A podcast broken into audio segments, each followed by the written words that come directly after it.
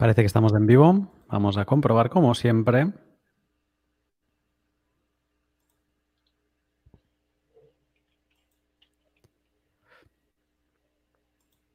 Y efectivamente, estamos en vivo, así que bienvenidos a Directo Bitcoin 2140. En el directo de hoy, ¿de qué vamos a hablar en las noticias, Cero? Eh, ¿Qué tal, Lunatic? Eh, hoy estaremos conversando sobre eh, la disminución del hash rate de Bitcoin y cómo esto podría afectar a la red, además de las consecuencias que va a tener eh, el halving sobre los mineros. Perfecto. Luego también tendremos una pequeña sección, la, sección de Arcad, que, que, últimamente cuando la tenemos no es pequeña, siempre se nos alarga. ¿De qué hablaremos hoy, Arcad? Bien, bueno, voy a intentar eh, relacionar eh, el tema del oro de esta semana eh, con el tema de la inconfiscabilidad, del KIC, de cómo resguardar nuestra riqueza, de qué implica la situación de, emergencia que hay ahora mismo en España con respecto a los activos. Vamos a intentar hacer una mezcla ahí de todo eso. Perfecto. Pues impaciente ya por, por entrar de lleno en ese tema. Y luego, Cero, esta semana sí Contaremos con Rodolfo en la entrevista.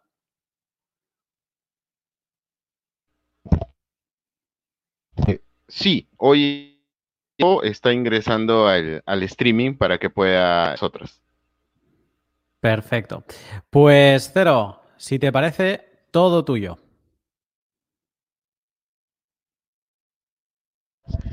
Muy buenas a todos y bienvenidos podcast de Bitcoin 2140, junto a Lunatic, Arcad e Immortal. Y nos visita Rodolfo Díaz, cofundador del Instituto Mises de México, con quien estaremos conversando sobre la crisis financiera que estamos viendo, la actualidad sobre la pandemia y contrastaremos las medidas que vienen tomando los estados versus los postulados de la Escuela Económica Austriaca.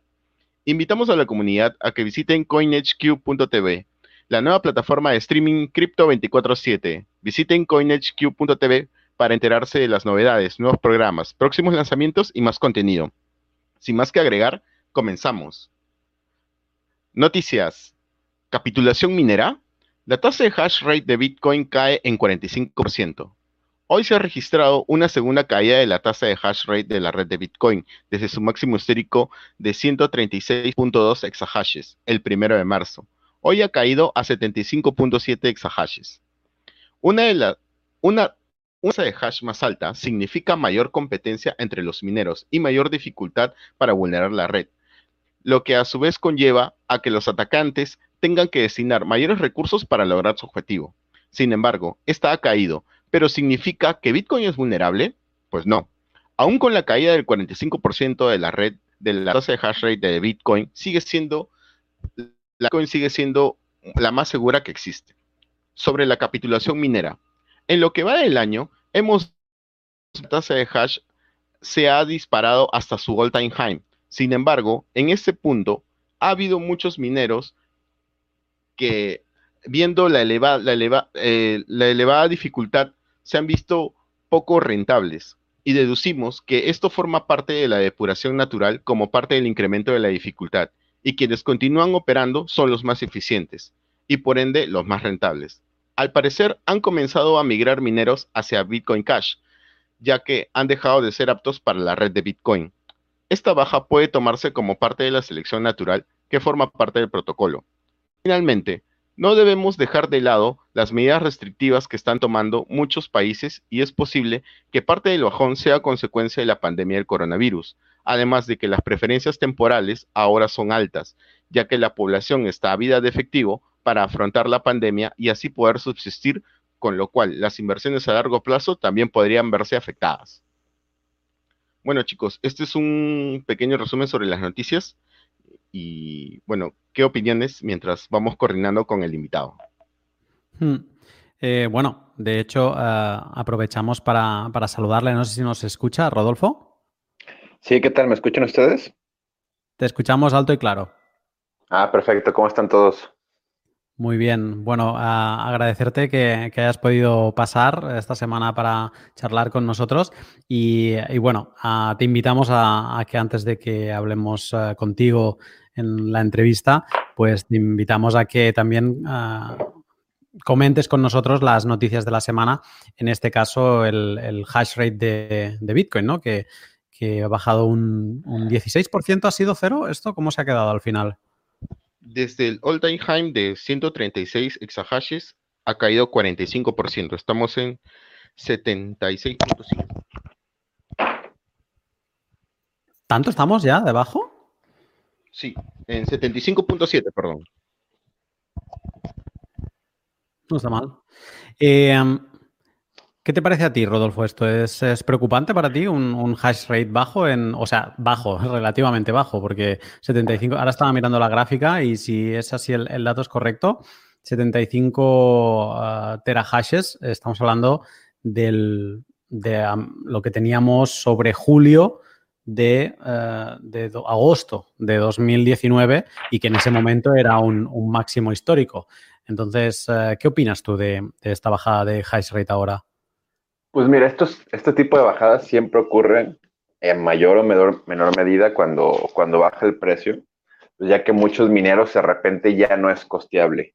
Obviamente cada minero por sus particularidades tienen diferentes regiones, diferentes costos, y algunos cuando baja tanto el precio ya no les costea este, tener tantos mineros prendidos o dejan prendidos solo una parte, y una vez que empiece a retomar el precio, vuelve a, vuelve a ver, este, pues vuelven a aprender los mineros, porque a final de cuentas la inversión, toda la estructura la tienen hecha, ¿no? es como que, ah, ahorita ya bajó a, 30%, ya vendan todo y a la semana otra vez a comprar, otra vez porque subió, ¿no? Lo que hacen es apagarlos, esperarse a que, a que el precio suba y sea costeable para ellos. Al mismo tiempo, dar la oportunidad de que entren este, competidores más pequeños a minar, eh, para que sea más este, profitable para ellos. Y bueno, al final de cuentas, el, aún así con esa bajada, pues el protocolo de Bitcoin mantiene un hash que, que no tiene ningún otro sistema de seguridad. O sea, la seguridad en ese aspecto no se ve tan afectada, porque aún así es muchísimo. O sea, si tú compararas, bueno, la última comparación fue hace como dos años, pero si tú comparas el, hash rate con la computadora militar más poderosa del mundo, que creo que es la Teran 2, era cientos de miles de veces más poderoso Bitcoin. ¿no? O sea, tú ocupabas cientos de miles de esas computadoras solo para igualar el, hash de, Bitcoin, ¿no? Entonces, pues son, son, maneras como reacciona el mercado ante, ante la oferta y la demanda, pero en sí yo no lo veo como, como un gran problema, ¿no? sino circunstancias del mercado que pues, siempre se han visto en Bitcoin. Eh, Arcat, Ah, dices que ahora decías aquí por chat interno que estás consultando en tu, en tu nodo. ¿Qué dice tu nodo? ¿Cuál es la dificultad actual? Eh, la dificultad 13 trillones y el hash rate 118 eh, exahashes. Eso es lo que me sale a mí pues ahora, aquí. Perfecto, eso quiere decir que... no sé, sí. Creo la dificultad ha bajado. Sí, la dificultad se ajusta cada, cada cierto número de bloques. Ha bajado un 15%, de las veces que más ha bajado, así de... Sí. Y de, hecho, no sé si ustedes han visto cómo es que Bitcoin ajusta la, dificultad.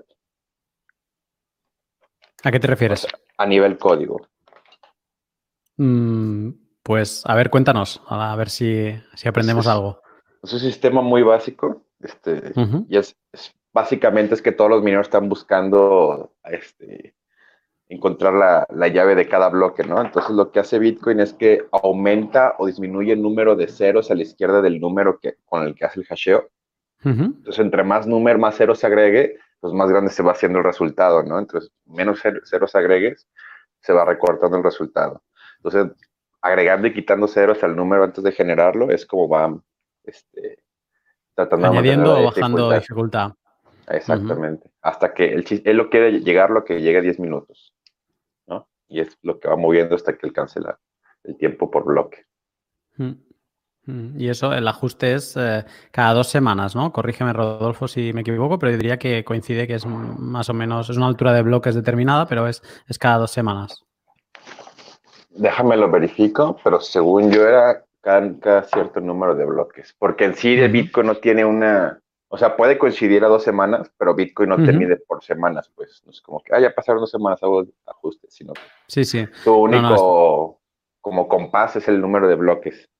Sí, sí, no sé, porque me suena que, coincide más o menos con, dos semanas. Y eh, Arca, ¿tú cómo ves toda la situación esta de, del... Además, tú siempre lo miras mucho desde la parte del precio, o sea que no, no sé si tienes algún insight de, lo que está pasando a nivel high rate. ¿Tú cómo lo ves? Además, es que estamos a, 50 días ¿no? de, halving, del halving. Y es que lo, veo, lo veo natural. Eh, digamos que hay una preparación de los mineros a la situación que va a llegar. Y bueno, y como decía Cero, es, a veces es, pura selección natural. Entonces, algunos se están preparando y bueno, mm, vamos a ver. No, lo que no sé es que si este, este bajada de hash rate va a provocar que el, que el precio baje. Yo particularmente creo que el precio va a bajar. Hmm. Han colgado a alguien una, la gráfica famosa esta, bueno, una de las tantas de, de Plan B, ¿no? No sé quién ha sido en, el grupo, pero que básicamente venía a relacionar que después de una bajada tan fuerte de la dificultad, venía una bajada de precio, pero no pasaba siempre, ¿vale? De hecho, en la gráfica se veía otros momentos donde había habido bajadas de dificultad y donde el precio había seguido o en lateralidad o subiendo después. Entonces no era como una regla mm, muy efectiva, vamos a decirlo así. Eh, y, tú eres de los que piensa que va a bajar. ¿Por algún motivo en concreto? Bueno, eh, es que también está, están los eh, todo el sistema financiero, cómo está, cómo está la situación económica. Y bueno, eso se podría llevar por delante a, prácticamente todos los activos. Entonces, teniendo el halving a la vista y viendo cómo está el sistema económico, eh, veo factible que pudiese bajar el precio. Hmm. Es sensación, mi sensación es esa. Vamos a ver qué, sucede con cuando pasemos el, ecuador del halving, ¿no? Eh, antes lo decías tú, Cero, que hay máquinas que las famosas S9, que antes te estaban dando una rentabilidad incluso de 50 dólares por día, creo que en, cierto momento te llegaron a dar.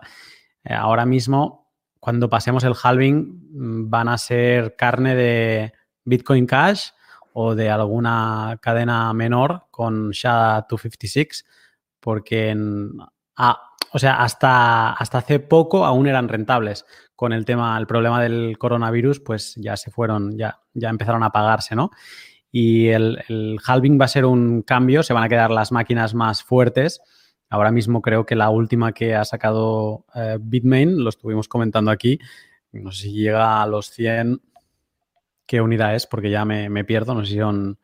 Eh, bueno, ahora lo, buscaré, ¿no? Porque no, sé si eran exahashes o, qué unidad era, pero que era una brutalidad conseguir eso con un, con un único ASIC miner. Y esas van a ser las que se van a quedar. Pero en el podcast grabado que he publicado hoy con, con Alejandro de la Torre, que es el Vice President de Pooling, me ha desmitificado un poco eso de que justo antes del halving los mineros venden para acumular dólares y que entonces hay bajadas por culpa de los mineros que como que temen al, halving, etcétera. Y él me venía a decir que los mineros, eh, las grandes granjas de minería, se están preparando desde, desde tres años antes, ¿no? Por decirlo así.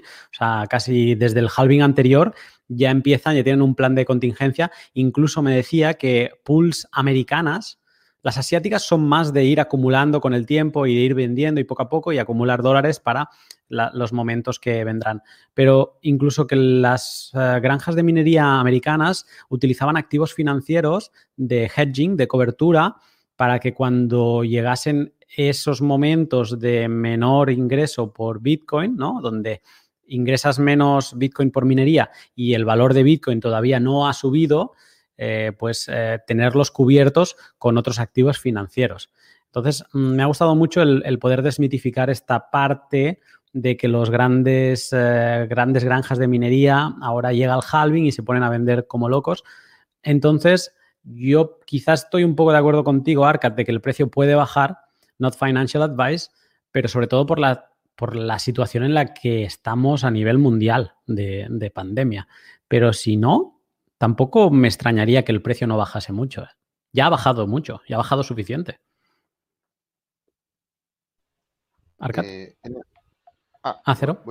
Voy, tomando la posta mientras Arcad eh, es el disponible. Eh, bueno, en ese sentido, viendo cómo se ha comportado el halving, los dos halving anteriores, yo decía antes, ya por el chat de la comunidad, precios altos hasta mediados de agosto o septiembre, que puede iniciar una, un pequeño rally. Y bueno, y lo otro es que uno de los consejos mm, que no es muy escuchado mineros, pero que ahora sí eh, estoy leyendo algunos que ya lo están tomando en cuenta, es que eh, deben de proveerse eh, de, de, efectivo, de flujo de efectivo, para poder costear operaciones durante seis meses. O sea, me explico. Que tengan caja para los tiempos eh, en los cuales el precio de Bitcoin está por debajo del, mínimo que cubre operaciones. O sea, digamos, si, eh, si Bitcoin en este momento estuviera en 3.000 y el mínimo para cubrir costos diariamente es de 5.000, entonces yo como minero debería tener caja durante seis meses para cubrir todos esos costos de luz, de espacio, de mantenimiento. Entonces, y poder permitirme continuar operando durante seis meses como máximo, en el peor de los casos, que el precio de Bitcoin estuviera por debajo del mínimo de operación. Entonces, eso es algo que muchas veces se ha dicho y pocos lo han escuchado. Y al parecer ahora se está tomando esa, esa medida, están tomando los, los mineros para este, por, los, por el periodo de la pandemia y de, del halving que viene. Ese es mm. un, consejo muy básico que, que, siempre he escuchado. Y otro mm, de lo que hablaba, ¿no? El tema de la pandemia está haciendo de que la gente requiera más efectivo que inversiones a largo plazo. Ese es otro, otro punto a, tener en cuenta. Mm. Bueno, la, toda la, caída por el coronavirus ha sido un halving antes de tiempo, para muchos mineros. Ha retirado muchas máquinas que pensaban estar activas hasta, hasta mayo y ya están paradas. Entonces, supongo que se les habrá adelantado la fecha del halving a muchos, pero sobre todo los, los no los pools, las, eh, las, granjas grandes ya están preparadas y ya tienen ese, ese efectivo listo para estos, estos seis meses o, en este caso ahora ocho que tendrán que aguantar. Son los quizá los pequeños los que pueden estar sufriendo el, golpe de una, el coronavirus eh, y este halving adelantado y el hecho de tener que estar apagando máquinas antes de tiempo. No sé si Rodolfo, tú quieres comentar algo más de, de este tema.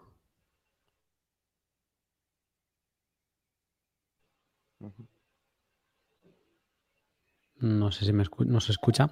Bueno, eh, por la por la parte del, hash, vosotros no sé si queréis comentar algo más, porque si no, podemos empezar a, comentar también de, del el tema de ARCAT y oro, mercados, etcétera.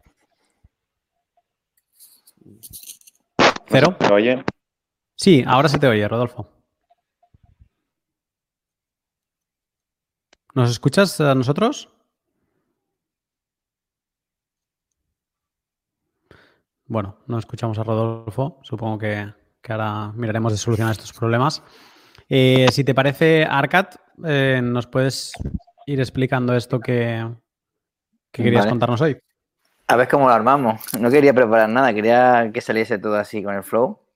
Eh, pero bueno, este, estos días me han hecho, he tenido mucho, mucho que pensar, ¿no?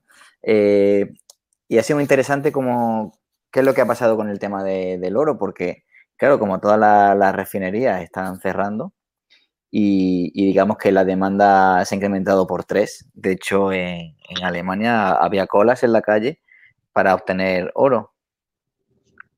Y de hecho, viendo los precios, eh, se estaba viendo que tanto la plata sobre todo la plata, como el oro, el precio de, de forma física eh, digamos que, se estaba distanciando mucho de, digamos, del precio spot, ¿vale? Entonces eh, ya había como sospecha, siempre hay sospecha de hace mucho tiempo, lo que pasa es que no, no, no de que todo lo que se tradea de oro y, plata, las commodities, digamos que se tradea sobre un volumen que es muchísimo mayor que, el, que, el, físico, ¿no? Que lo que hay en físico. Y, se, ahora cuando había demanda y, digamos que no, no, había forma de reaccionar, los precios se han disparado brutales. Es decir, eh, viendo la onza de plata a 11, 12 dólares y, viendo monedas que se venden a 24, a 30, 35 dólares. Y de oro lo mismo. De hecho, ahora es prácticamente casi muy difícil eh, obtenerlas esto me ha hecho, por ejemplo, esto, uno de, los pensamientos que me, ha, que me ha hecho tener es que, que, en la época de crisis eh, es muy difícil, eh, digamos, eh, actuar rápidamente, porque prácticamente es como si, como, si, como si todo estuviese de alguna manera bloqueado, fuese difícil de, todo el mundo quiere y, y, y, eso en, en, cuanto a los metales como es, es, es complicado, ¿no? Eso por una cosa, eso por un lado. Luego también, eh, otra cosa importante es eh, el, estado de alarma que estamos en España. He visto uno de los puntos en el que, en el que dice que, de forma eh, temporal los activos de las personas podrían ser como, como requeridos por el, por el, por el gobierno. Y, bueno, mm, eso es relacionado con la orden de 6102 y un año 33 en la que se confiscaron, se, confiscaron oro, eh, se confiscó oro eh, con amenazas de cárcel y todo eso. Y bueno, e, estaba pensando en, el, tema de, la inconfiscabilidad de Bitcoin, la importancia que tiene como activo en una de las situaciones como estas. Y, bueno, y planteándome, planteándome si las personas que, hubiesen comprado eh, Bitcoin con KIC eh, podrían ser de alguna manera en algún momento requeridas. Esa es una, de, las reflexiones. Eh, otra de las preguntas que me surgen es, en esta situación en la de crisis, está claro, a ver, yo mi pensamiento es mi, creencia es que Bitcoin es, un activo que es superior al oro, que lo supera en, muchas cosas, pero claro, eh, por tradición y por el conocimiento de las personas, eh, en una época de crisis, ¿dónde la gente se refugiaría? O sea, originalmente ha sido en, oro y plata. Eh, y bueno, a la hora de entrar todo tipo de personas o la gente que lo requiriese en Bitcoin, no lo veo que fuese tan fácil, porque requeriría eh, eh, conocer, digamos, tener conocimientos previos a la hora de, cómo almacenar Bitcoin, de cómo ser soberano, de no depender de una entidad em, central, o sea, que requiere un gran cambio de, de mentalidad y sobre todo aprendizaje. Y bueno, más cosas. Otro pensamiento que he tenido, porque he estado leyendo y, y bueno, muchos economistas em, tienen, bueno, mm, creen firmemente que, la zona euro se va a romper. De hecho, bueno, eh, están intentando crear los, los coronabonos, lo que fuese de bonos en Europa y para ayudar a países que están más necesitados y económicamente. Y bueno, Alemania y Holanda han dicho que no hay y que bueno, que en este tipo de situaciones se está viendo realmente la, unión que tiene, que tiene Europa, que es mínima. Incluso Rusia está ayudando a Italia con temas de sanidad y todo eso. Entonces, eh, ¿qué pasaría si se rompe el euro con respecto a Bitcoin, no? Em, o si se rompen las monedas, las divisas con respecto a Bitcoin, tanto a nivel fiscal o como, o como, o cómo se valorarían. No sé, son esos, esos, pensamientos que he tenido. No sé si vosotros estáis eh, reflexionando acerca de ello o si os surgen, os surgen eh, otros temas relacionados con lo que, con lo que estoy hablando. Hmm. Hombre, son, son todo lo que has dicho, son temas que, que hacen reflexionar mucho porque empezamos a pensar en dinero y no en divisa y empezamos a pensar de qué manera nos vamos a proteger de la que nos están liando los bancos centrales a día de hoy, ¿no? Entonces, me quedo con una cosa que has dicho tú, que, parece que cuando llegan las crisis, eh, como que no, no puedes eh, reaccionar, no tienes tiempo porque todo se bloquea. En esta, en esta crisis aún más, porque se bloquea físicamente, no, no puedes ir a, en el caso del oro, ¿no? No puedes irte a un joyero a comprar monedas de oro porque es que no puedes salir de casa. O sea, en una crisis normal ya se bloquea todo el acceso a este tipo de activos, pero en esta más. Y eso es la importancia de tener un plan y de, de, estar subido ya en, unos activos, de, en un dinero duro que de por sí ya te salven de las locuras, temporales o no, de los bancos centrales. Y eso es lo que estamos viendo. Hoy he escuchado un, vídeo que recomiendo, que ahora no, ahora buscaré el link y lo, pondré, pero es de un conocido tuyo, eh, Arcad, porque me has hablado tú mucho de él, que es de Maloney. Y, y venía a decir que, los bancos centrales están, o sea, vienen a solucionar eh, la crisis eh, imprimiendo divisas, pero que esta impresión de divisas no es creación de riqueza, ¿no? la creación de riqueza es el, agricultor que cada día pues se levanta y cultiva nuevas eh, vegetales, ¿no? O el artista que se levanta y crea nuevas piezas de arte. Es el trabajo, al final, ¿no? Eso eso es la riqueza que lo que están haciendo los bancos centrales imprimiendo más divisa es simplemente repartiendo esa divisa en la riqueza que ya existe, ¿no? Por lo tanto, pues lo que ya decíamos, ¿no? La inflación. Las lechugas valdrán más, el oro valdrá más, Bitcoin valdrá más, etcétera. Y esto es, eh, pues, lo es, obviamente son tiempos para reflexionar y creo que es bueno si hay alguien que está llegando por primera vez a estas reflexiones de qué es el dinero y qué es la divisa que tengo en el bolsillo, que no es lo mismo, porque le falta una cualidad importante que tiene el dinero, que es el store of value, pues si alguien en estos momentos la casuística de la crisis, de la pandemia, les hace pensar en eso, pues creo que es pues buena lección que se llevan y casi que pueden agradecer al, coronavirus de, que estén pensando en eso. Pero sí, son, son momentos para, reflexionar. Yo, ya te lo he comentado, en estos días también he, ido tomando posiciones en, algunos eh, metales para un poco, pues, no estar.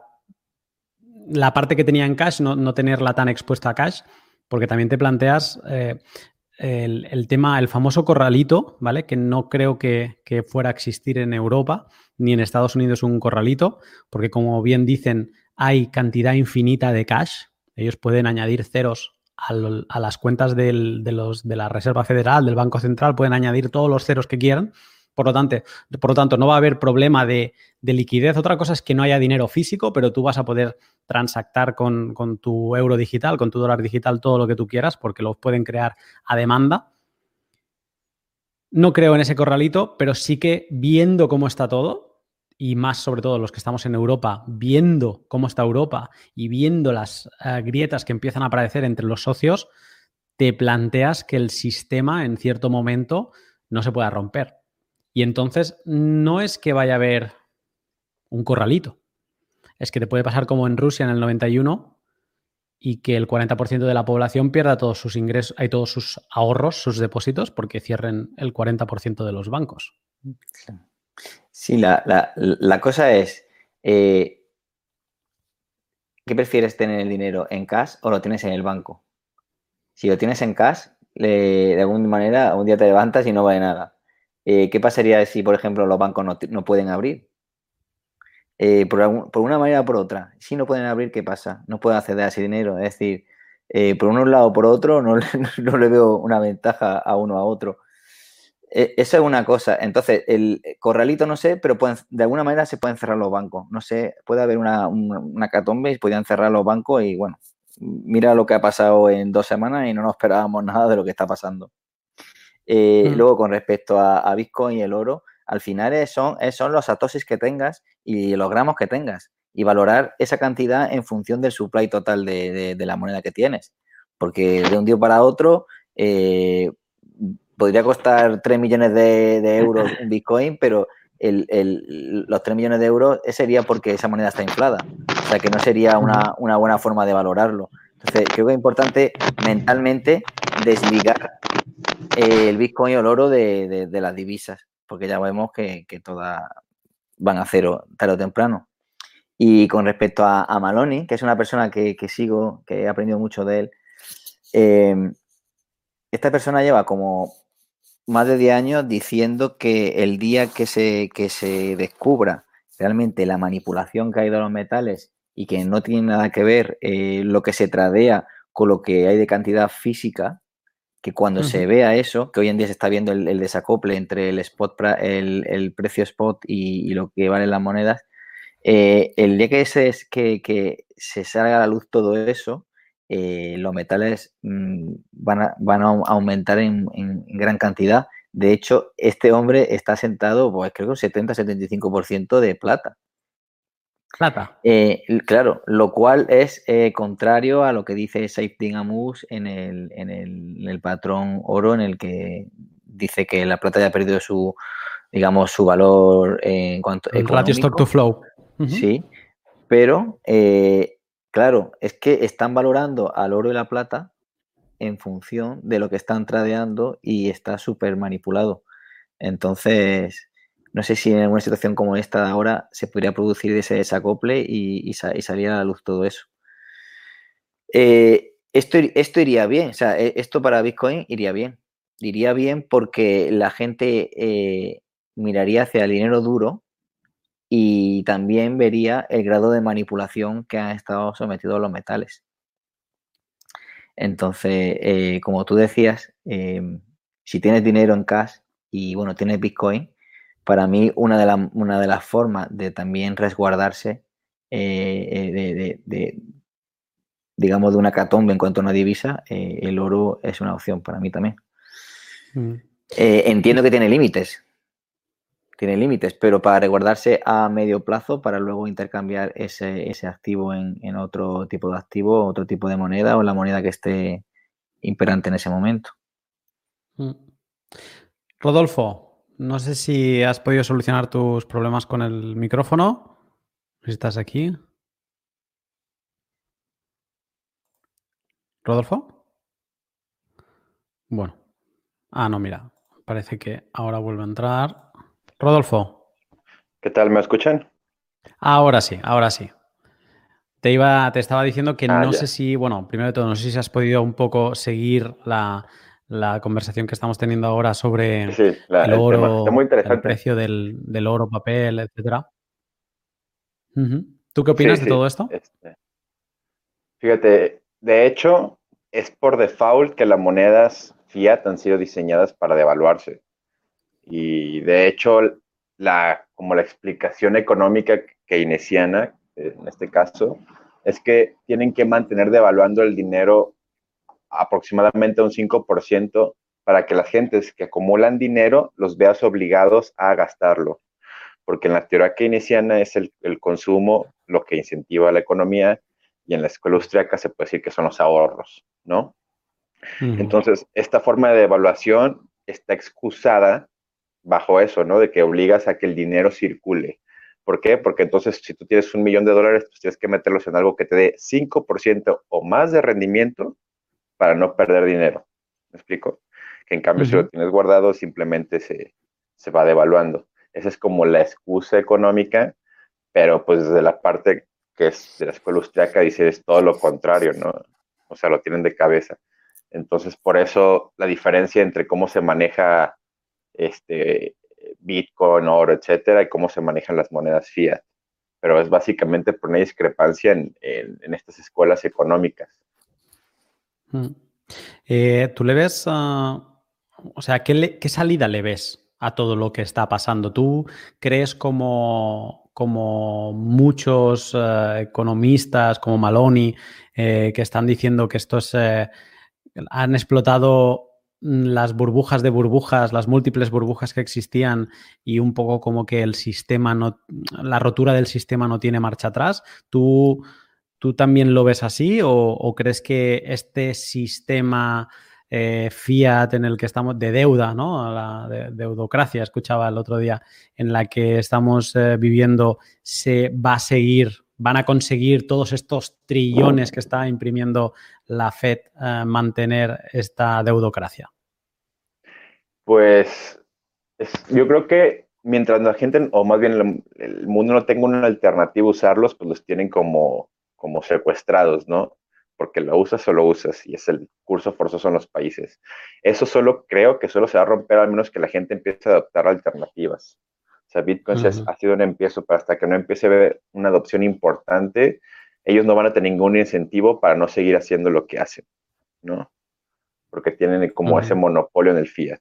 Y yo creo que si se empieza a llegar a romper, este, va a ser cuando la gente empiece a usar alternativas y realmente le empieza a afectar el sistema tradicional, que es cuando creo que los gobiernos van a empezar a ponerle cara más ruda a Bitcoin, ¿no?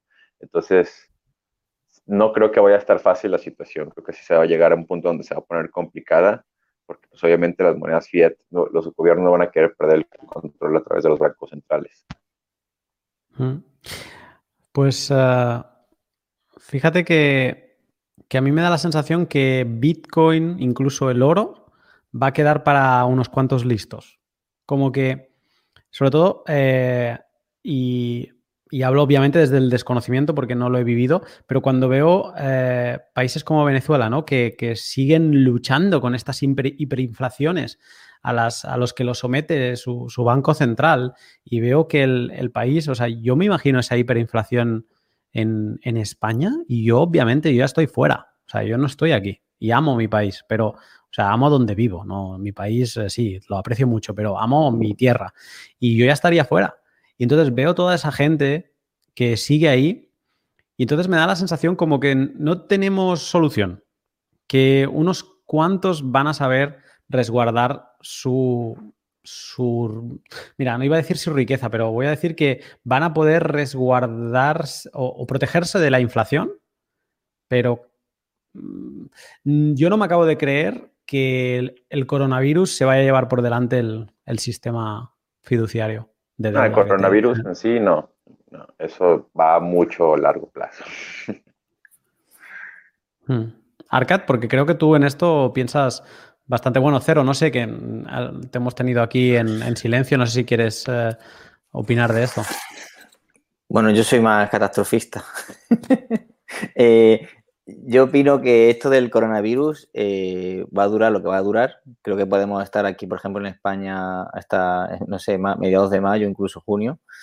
Y, pero el problema de esto es que, la, que no hay productividad, que es que no, que es que la gente no produce, que, es que la, gente no va a poder pagar alquiler el mes que viene. Es que la, gente en Estados Unidos, por ejemplo, la, media de ahorros de por familia son 500 dólares. Entonces, eh, por mucho que impriman o por mucho tendrían que hacer, eh, eh, digamos, un rescate de todo. Y, no creo ni que, ni que pudiesen por mucho que imprimieran. Entonces, y luego, bueno, luego después de coronavirus, ¿cuánto tiempo vamos a estar con con, un tipo de leyes que tenemos o, los límites que vamos a tener, cuánto va a durar esto, un año, no sabemos. Entonces, yo creo, yo, por lo que yo siento, por lo que yo leo, yo creo que estamos ante un cambio de paradigma que se va a ir dando con el tiempo. No sabemos, no sé cuánto va a tardar, pero yo creo que estamos ante un cambio bastante grande de, ser humano. En mi, en, mi forma de, de, verlo, claro. Está claro. Pero,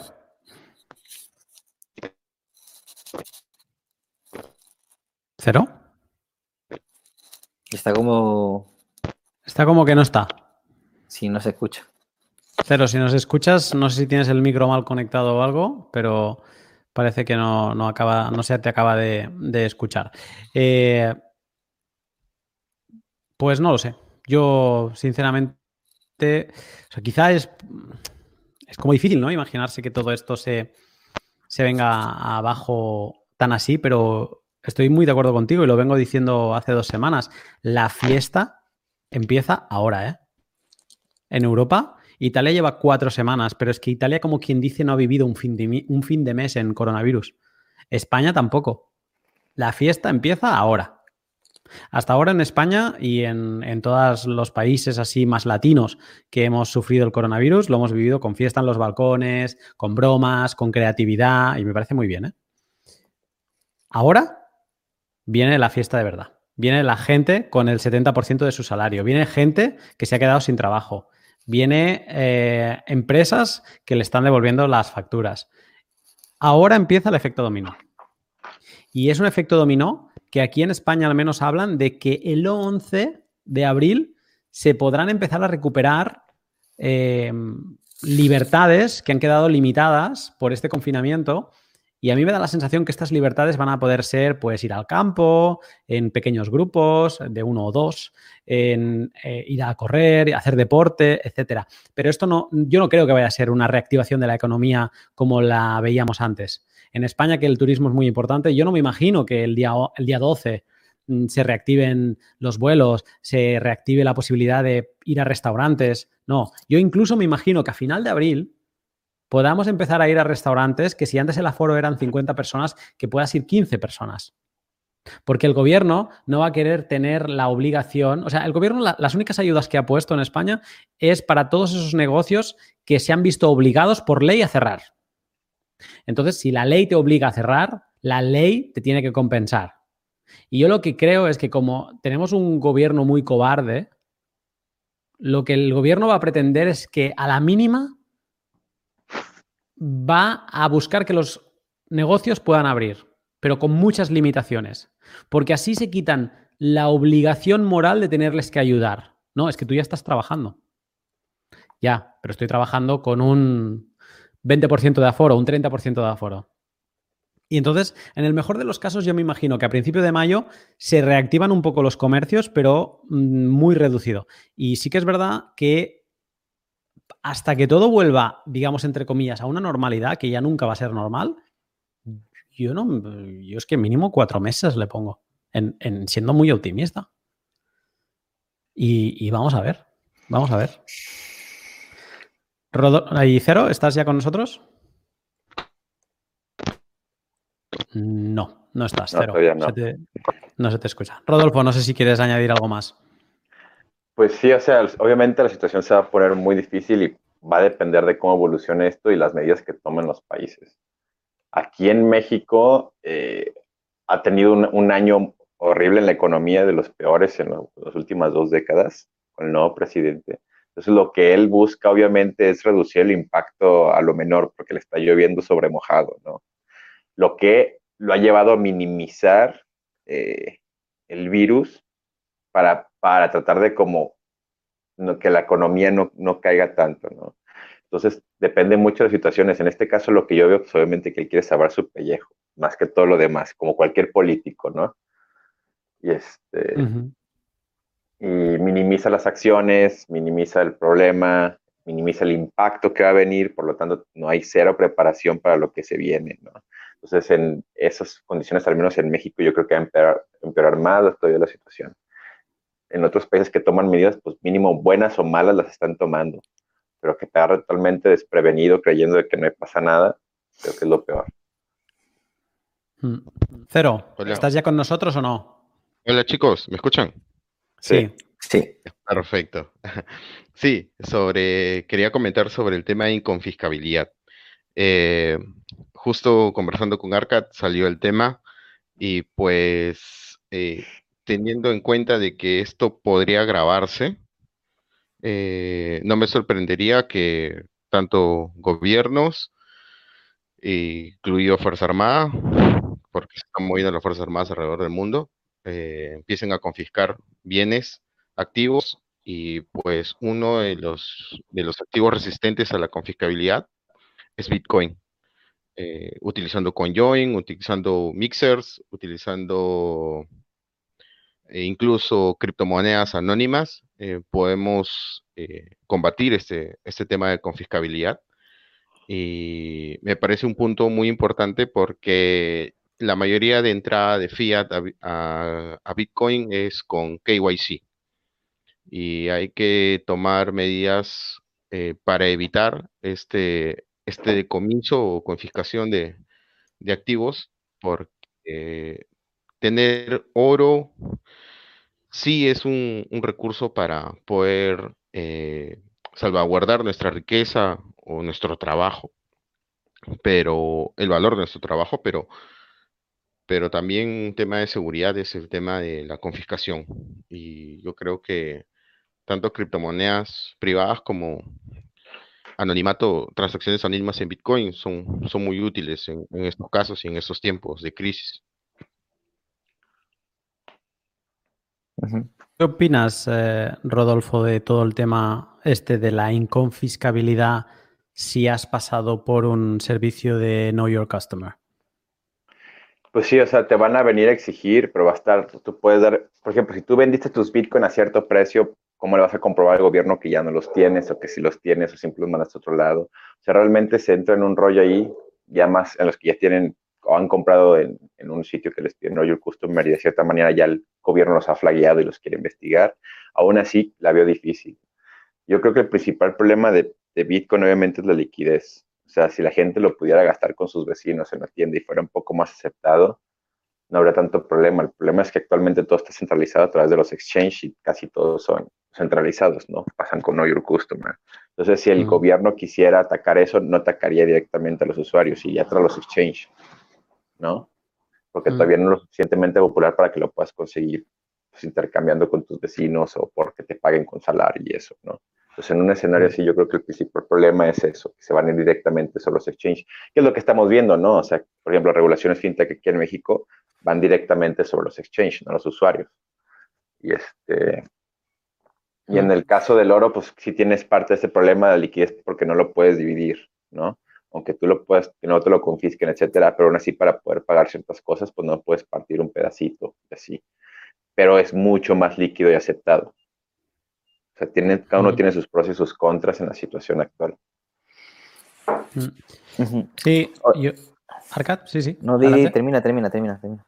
No, iba a decir que yo me siento muy optimista con Bitcoin por empresas como Bitrefill, que esto lo digo honestamente, son sponsors míos de, mi podcast, pero aquí lo digo a sentimiento, eh, que yo he estado utilizando sus servicios últimamente y, ostras, es que pensar que puedes, eh, yo en, España eh, puedo poner gasolina, puedo hacer la compra, puedo vestirme con Bitcoin sin pasar por un exchange, esto me, deja muy tranquilo. Pero luego pienso en la centralización, que no deja de ser una empresa, ¿no? Y que algún gobierno se puede volver loca y loco y, puedo, y puede cerrarlo, ¿no? Entonces, que sí que es verdad que llegados a una situación crítica como la que estamos comentando aquí, incluso... Eh, eh, o sea, es que claro, no nos podemos, no nos podemos llegar a imaginar en la situación en la que nos podemos encontrar en los próximos meses.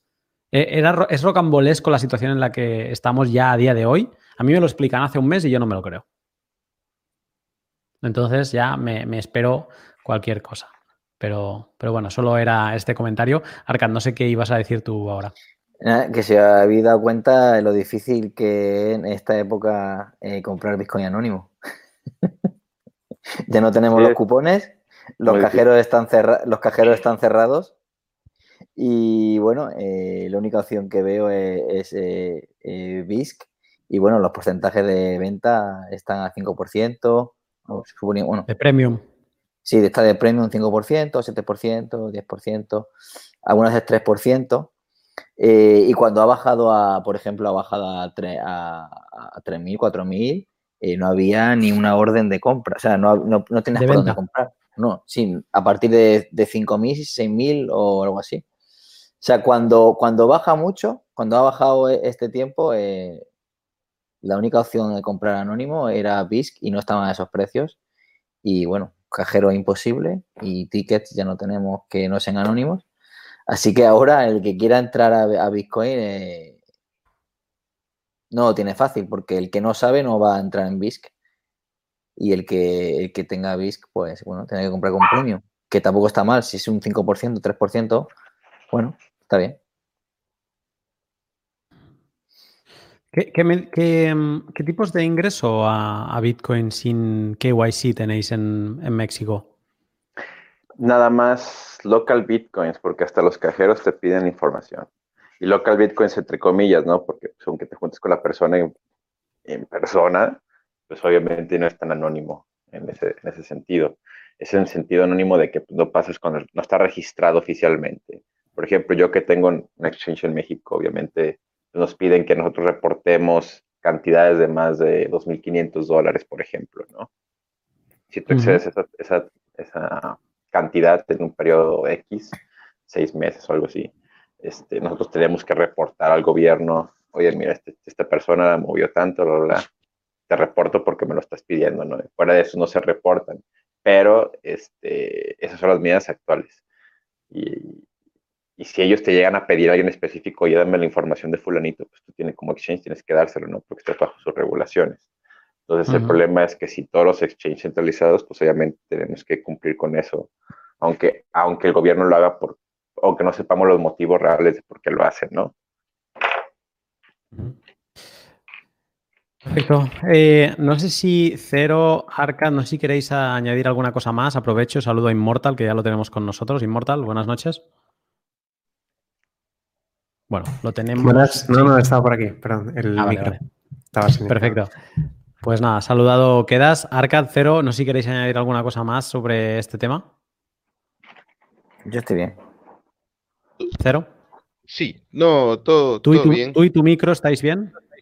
Sí, hoy estoy improvisando un poco, pero no, sí, todo bien. Y bueno, podríamos ya con el entrevistado. Perfecto. Porque me encantan estos spots donde el entrevistado está con nosotros desde el principio. Solo le saludamos, le mencionamos así por encima y le, invitamos a que se una. Y me encanta cuando el invitado entra con nosotros y empezamos a hablar casi sin saludarle, ¿no? Sin conocer eh, mucho más de, él.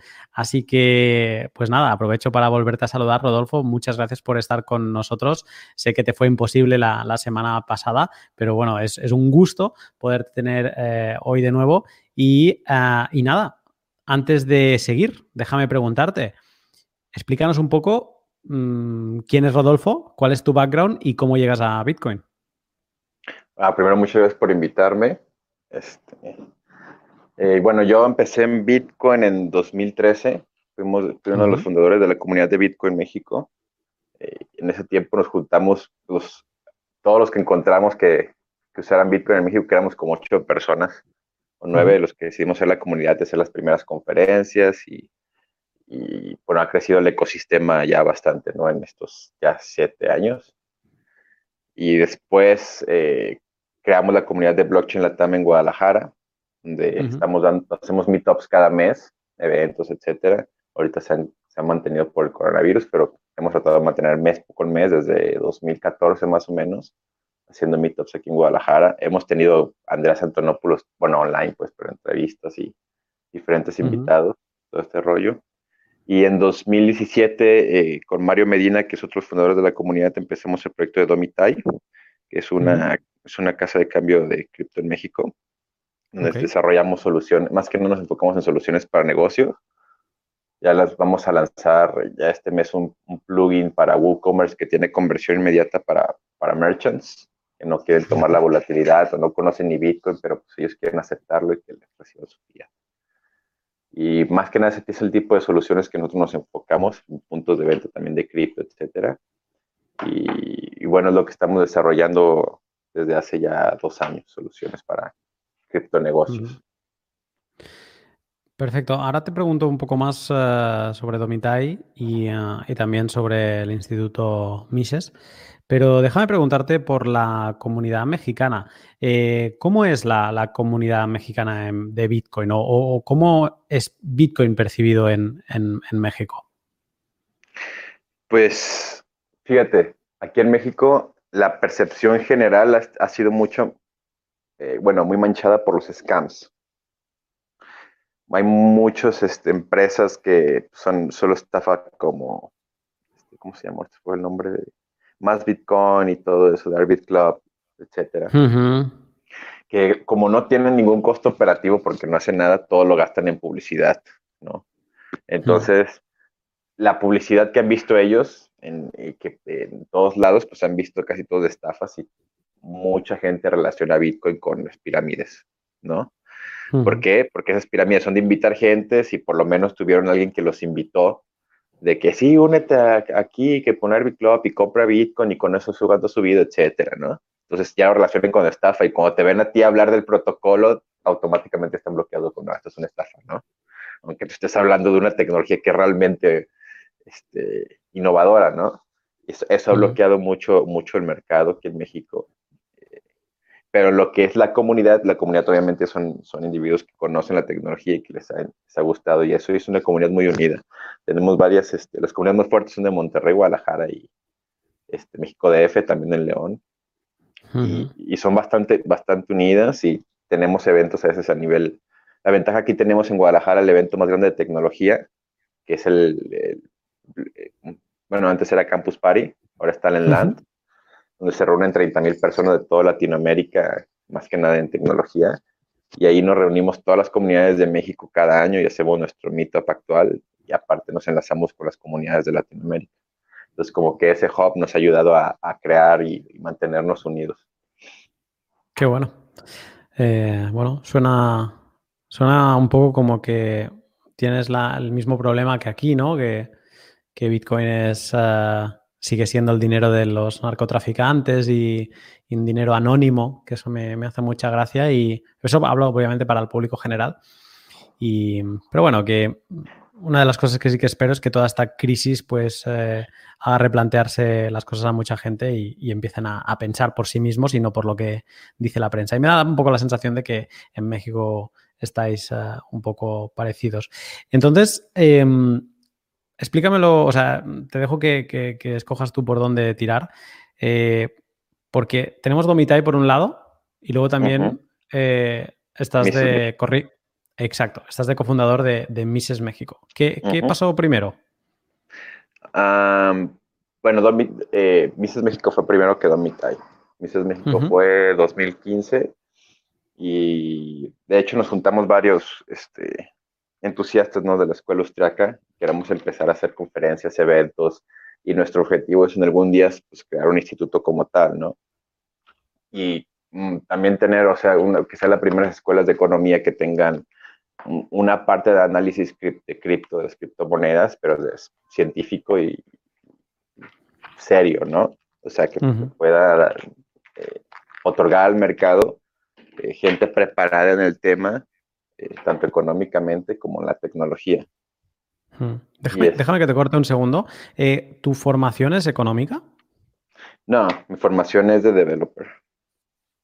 ¿Y entonces Bitcoin te lleva a la escuela austríaca? Sí, en economía en general. Fue a través de Bitcoin que empecé a estudiar economía. Y pues obviamente lo que llegas es con la escuela austríaca, ¿no? Y de ahí no, te, iba a preguntar, digo, porque el Instituto Mises, lo estamos hablando aquí, Domitai, Instituto Mises, como si, pues Domitai, ahora, ahora nos contarás un poco más, pero Instituto Mises es algo que vemos en, todo el mundo, casi que cada país tiene su Instituto Mises. No sé si podrías explicar un poco qué es el Instituto Mises y, em, qué trata. Bueno, en sí el, el primer Instituto Mises está en Estados Unidos que, fue fundado de hecho por eh, Murray Rothbard y uno de los Koch Brothers, creo que también fue los fundadores. Y, y bueno, es una escuela que, que, son de las pocas en el mundo que o difunden las ideas este, de los economistas llamados austriacos, no, no todos son austriacos obviamente, así se les denominó la corriente, peyorativamente de hecho, este, como Mises, como Hayek, como Rothbard, como Bauer y, otros. Y bueno, estas ideas están basadas en la libertad individual, ¿no? De ahí se, desprende toda la, escuela austríaca de economía y cuando este movimiento con Bit, a través de Bitcoin le dio un empuje muy fuerte porque llevó a mucha gente a replantearse qué es el dinero y a investigar qué es el dinero porque antes de Bitcoin realmente la gente no se lo preguntaba, simplemente lo usabas y ya, ¿no? Entonces al momento que aparece una alternativa, te das cuenta que el espectro de lo que puede ser dinero es más amplio de lo que tú puedes entender. Entonces ya te lleva a tratar de encontrar esa área desconocida y entenderla.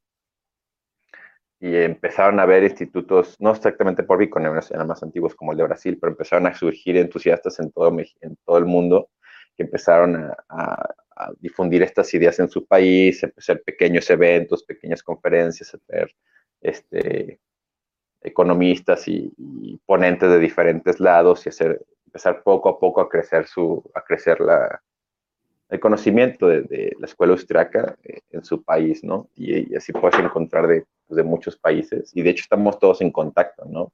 A veces cuando podemos hacemos eventos con, con algún otro país. Este, pero sí es, es la idea. Ahorita todavía no está una etapa muy, todavía está igual que Bitcoin se podría decir en general, ¿no? Lo que son las ideas austriacas. Porque mm. pues lo que siempre ha, siempre ha inundado más en Latinoamérica son las ideas izquierdistas, ¿no? Se podría decir. Sí, y en, quizá en el mundo hispano. Eh, en general. Tenemos, en general, ¿no? y también si, si vamos a, mundial, el, modelo keynesiano también está, es el que impera en el mundo, ¿no? Eh, no sé si hay algún país, lo desconozco, que, que sea mm, como más pro escuela austríaca o muy escuela austríaca, pero la economía en general, con lo que estábamos comentando antes, pues es Keynes, Keynes y un poco más de Keynes. Yo creo que la base está en la misma política, porque imagínate si fuera un político libertario no haría absolutamente nada. Y al político cuando lo meten es que tienes que hacer algo, entonces lo obligas a que él tiene que hacer algo y pues no te debe hacer nada, ¿me explico? Entonces lo obligas a que haga algo y, le, y lo empeora la situación. Entonces el político ha sido condicionado a que tienes que hacer algo, ¿no? En vez, en vez de que pues, el punto es, de, no, es dejar que el mercado trabaje y quitar reducir el Estado. Y obviamente todos los políticos tienen esa tendencia de que yo hice tal organización o tal instituto o tal este, sector y yo puse esta parte de, instituto para no sé qué de la mujer. O todos quieren crecer el Estado y dejar su huella a través de él, ¿no? Entonces, no, no, creo, por eso creo que no puedan haber políticos realmente liberales en ese aspecto, ¿no? Por lo que la gente le pide, la gente está pidiendo que hagas algo y que modifiques y que metas tu mano en la economía. Entonces el político va a hacer lo que la gente le pida también. Y el problema es que la economía es contraintuitiva y el, y el 90% de la gente pues, no tiene conocimientos económicos y toma decisiones económicas en base a la intuición, ¿no? Y la economía, lo decía Anxo Bastos, es contraintuitiva. Ese es el principal problema. Eh, en este tema tan interesante en el que estamos, me, me pregunto, Cero, tú que tienes esta base más económica, supongo que que tendrás alguna pregunta que, hacerle de este tema antes de saltar a Domitai. Sí, eh, Rodolfo, eh, ¿ustedes han, han, tenido conversaciones o han podido eh, tener algún, alguna charla con el profesor Arturo Dam? algunos de los miembros de Mises han tenido oportunidad de hablar con él en persona, pero nada, una entrevista que hemos hecho con él directamente, no pero sí, miembros sí han, han ido a sus conferencias y platicado con él. Sí, sí, porque tengo conocimiento que él es uno de los de las personas que más conoce sobre Mises y sobre escuela austriaca en México. Así es, correcto. Y teniendo, a ver, conversando un poco más sobre, sobre, este, sobre este tema, sobre tocando un poco más la, crisis en la cual estamos. Eh, ¿Cómo ves de aquí en adelante, ¿tú crees que haya algún cambio post-coronavirus eh, desde el punto de vista de la gobernanza, que algunas voces vayan a, cuestionar lo que es el Estado-Nación por cómo se viene trabajando, por cómo se viene eh, tomando la crisis? Porque da la impresión de que en el, tiempo van a dejar morir muchas personas y el Estado no está siendo tan proteccionista como solía verse.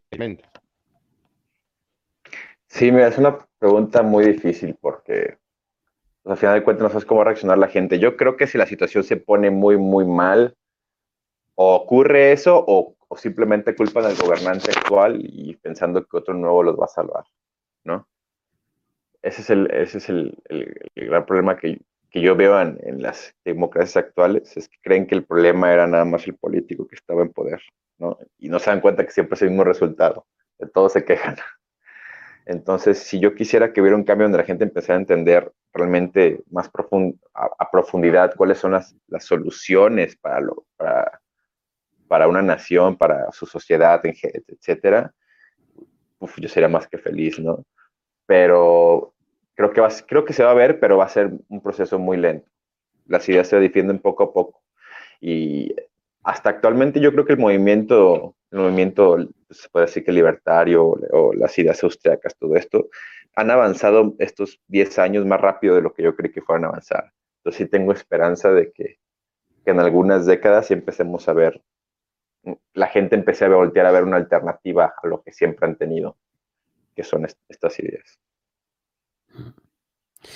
Eh, te quería preguntar por, por Domitai y, tomando tus palabras un poco por la, situación del panorama en, México a nivel del Bitcoin. Y tú decías antes que, estabais a punto ya de, sacar como una pasarela de pagos, ¿no? Para, gente que, quiere aceptar Bitcoin, pero, pero que no quiere custodiar Bitcoin, ¿no? Me ha parecido entender un poco que vosotros le, hacíais esa, parte de, intercambio.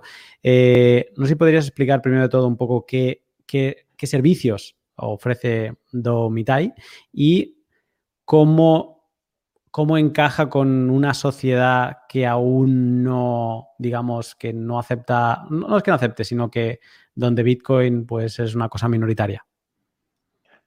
Pues mira, básicamente, lo primero que empezamos nosotros fue con el servicio de exchange, porque es como el motor de prácticamente todos los servicios financieros.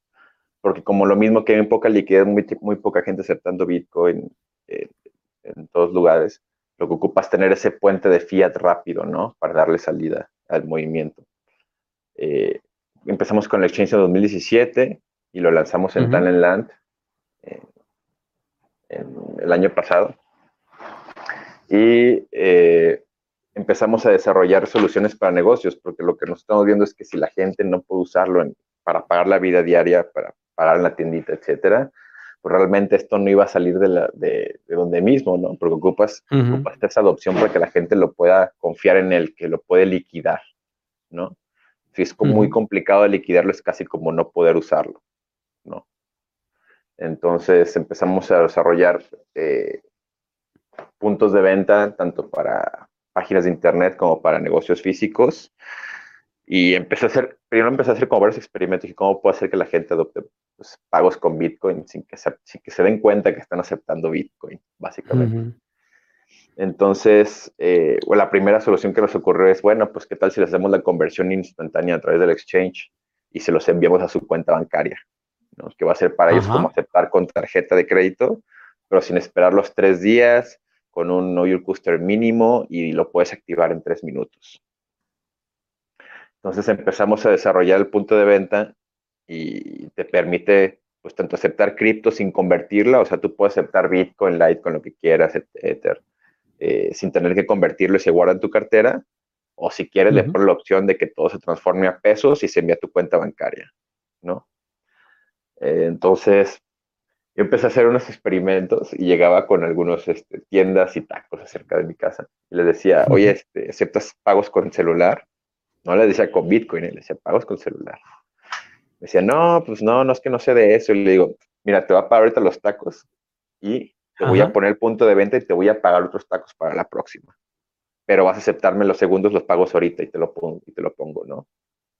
Entonces ya me, le bajaba todo, les hacía el setup en tres minutos y le decía, mira, aquí pones tus 100 pesos, yo te voy a pagar con mi celular leyendo el QR y tú ahorita ya tienes 100 pesos en tu cuenta bancaria. Entonces metían a su cuenta bancaria la aplicación y veían que tenían los 100 pesos, ¿no? Entonces decían, ah, ok, esto sí sirve. Yo decía, sí, se pagos con tu celular. Y aquí ya nomás eliges con qué te quieren pagar y ellos veían Bitcoin, etcétera, pero ni siquiera entraba al punto de tener que explicarles Bitcoin, porque al momento que tú les hablas de que hay una moneda digital, ya les rompiste la cabeza, ¿no? Más una persona que pues, está vendiendo tacos y así, no conoce nada de eso. Entonces le dices eso y ya se asustan, pero de esa manera veían que ya tenían los 100 pesos en su cuenta bancaria y dijeron, ah, pues está, está suave, ¿no? Te lo, te lo dejo. Y ya los agregaba. Les metiste un, un, caballo de Troya ahí. ¿eh? Ajá, entonces, este, porque sí, o sea, es un tema muy complicado donde me voy a agarrar ahí 40 minutos explicándole todo y pues ya se los asustas, ¿no? De tanta información. Sí. Pero de esa manera me daba cuenta que, oye, pues aceptar pagos con tu celular y tú recibes fiat, pues no hay problema, ellos lo usaban y lo eh, veían que tenían el dinero en su cuenta y ya confiaban en el sistema y ya sabían que pueden aceptar pagos sin ningún problema. Entonces dije, ok, ese approach es mucho, mucho más fácil que el, que el otro approach, ¿no? Hmm. El clásico.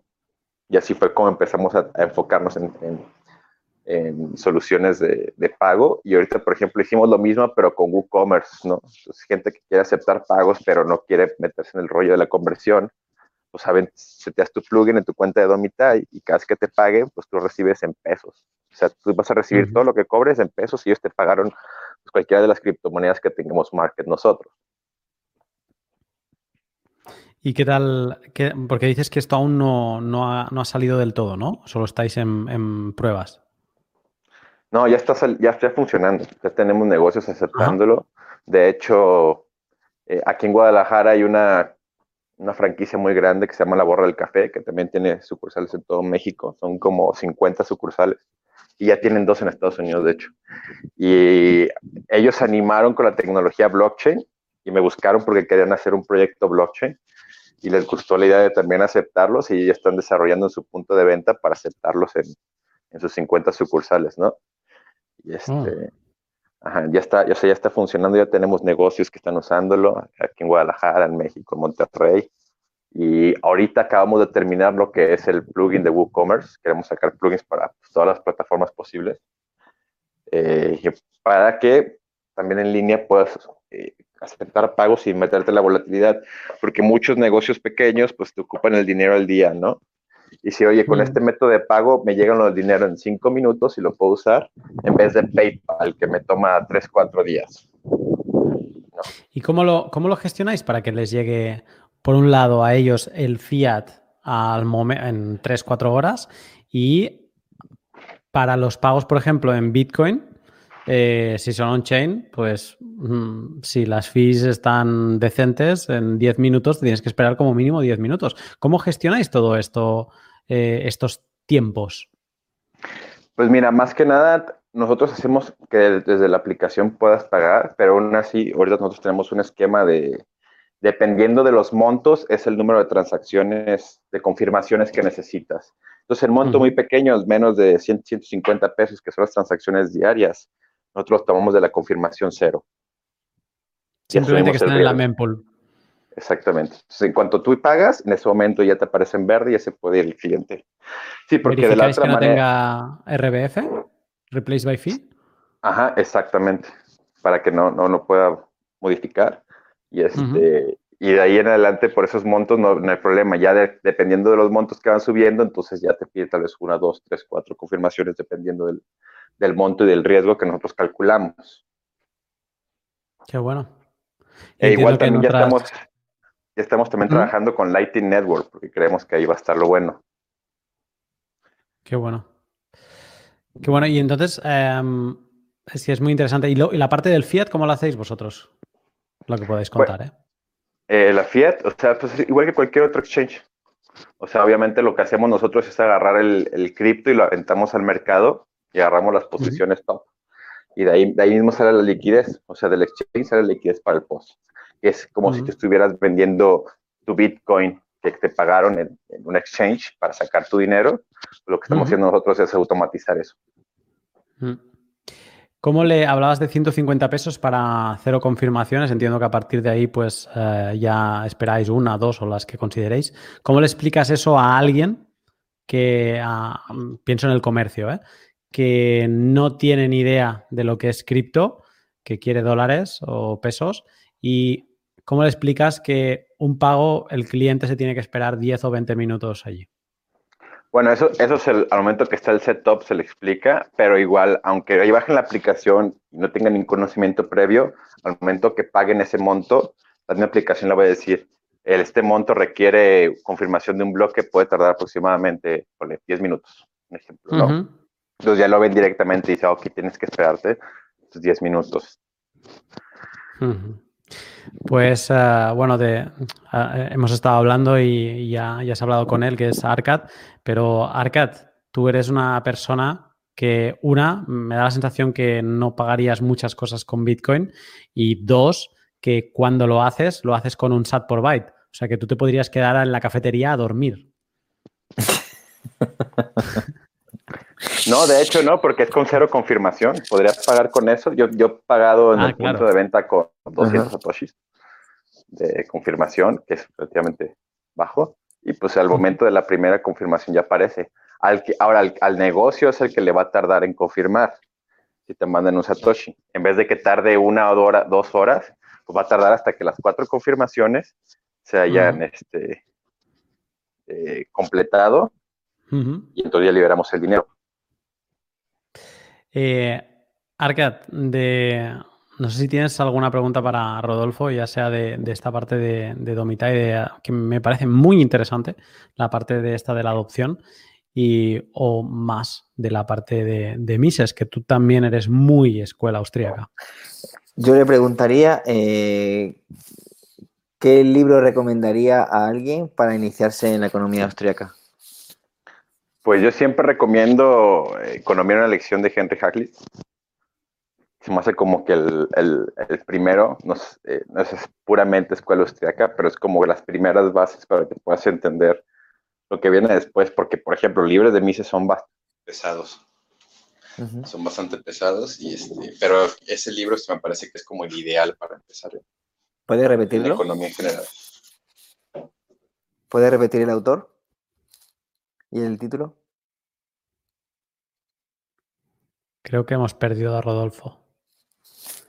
Rodolfo, si nos escuchas, creemos que tu micro se ha vuelto a ir eh, como antes. Bueno, mientras esperamos que, vuelva Rodolfo, eh, muy interesante todo esto, ¿no, Cero? No sé si estás tú también por aquí o, o también te has ido con Rodolfo.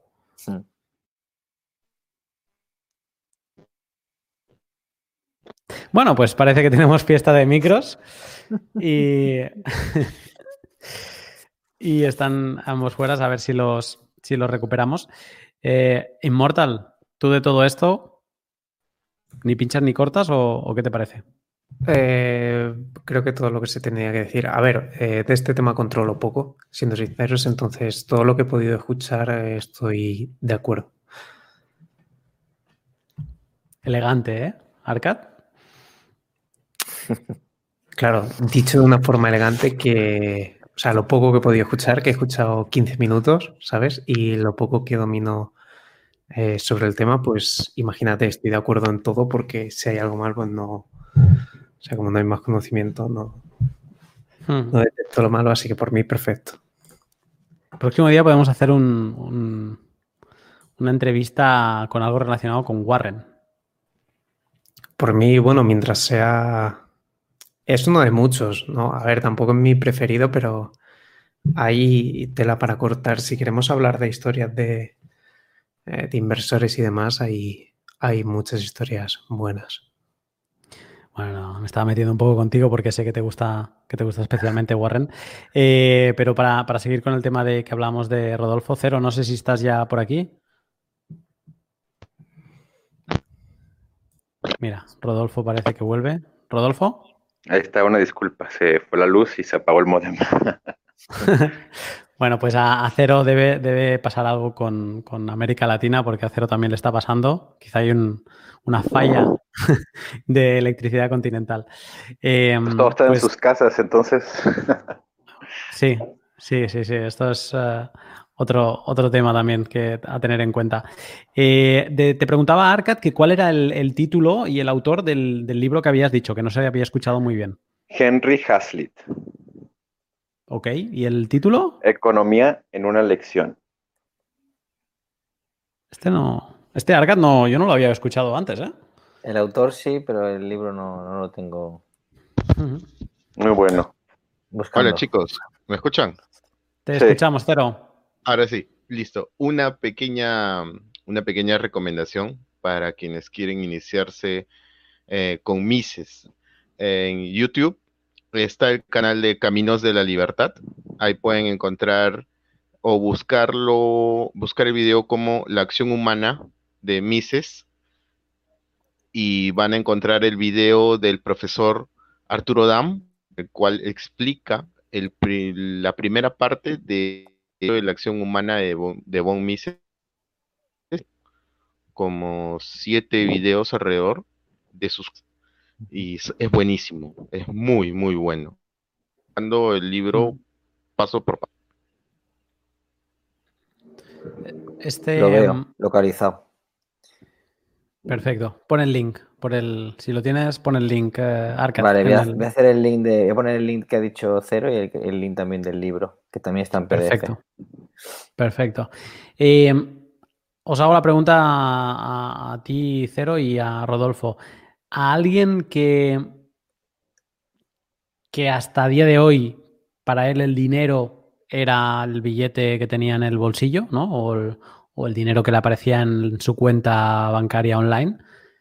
¿Que le recomendaríais también estos dos recursos para empezar? O sea, para alguien que empieza desde muy abajo, ¿o qué recurso le recomendaríais? Ah, bueno, yo por, por lo general suelo conversar con algunos amigos que están iniciándose en estos temas. Eh, Lo primero que les digo es que valoricen su tiempo y el trabajo, el trabajo que hacen. Y si creen que, y, más o menos teniendo en cuenta cómo, cómo funcionan los, los bancos centrales y lo fácil que es imprimir dinero, eh, si sabiendo eso creen que el dinero realmente vale, representa su trabajo. Y que más importante que, cualquier representación de dinero es su tiempo. Entonces, eh, yo, yo, yo, mucho hago hincapié en eso para que puedan cuestionarse el sistema en general hacia el dinero duro. Hmm. Os hace reflexionar. Más que darles un recurso, les haces pensar. Sí, sí, así es. Ujú. Sí, re- ¿Y respecto a eso, eso es bueno porque la gente ya lo, lo- lo hace más personal en el aspecto de que te están robando 10 o 15%, 5% de tu poder adquisitivo anual, pues lo que están robando es robándote 5% de tu tiempo, 10% de tu tiempo, ¿no? Porque vas a tener que trabajar extra para, para recuperar esa, esa misma cantidad, ¿no? Entonces, pero realmente lo que pierdes es más de lo que crees, ¿no? Y, y hay gente que eso lo hace pensar, decirlo, pues sí, sí, efectivamente está mal y sí me está afectando y tengo que hacer algo al respecto. Es un poco la, la- la chispa, ¿no? El, el- iniciador de, de toda reflexión. Yo- Claro. es, es- es muy interesante. Eh, perfecto, pues eh, chicos, no sé si tenéis alguna pregunta más eh, para Rodolfo. Ah, Tengo una, una pequeña pregunta. Rodolfo, tú como developer, eh, ¿cómo ves el tema de implementar ano- Bitcoin? ¿Crees que es necesario o continuamos con la transparencia que nos dejó Satoshi? ¿La puedes repetir porque se cortó un poco? Eh, sí, sí. eh, ¿cómo ves tú el, el implementar el anonimato en el protocolo de Bitcoin o, te parece bien continuar con la transparencia que dejó Satoshi?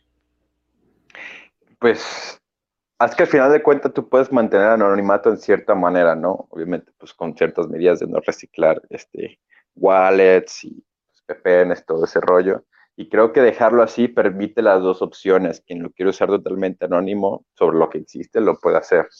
Y quien quiere utilizar Bitcoin de manera transparente, eh, también lo puede hacer, ¿no? Porque cada uno tiene sus diferentes funciones y utilidades. Yo creo que lo mejor es mantener las dos abiertas y que sea el usuario el que decida.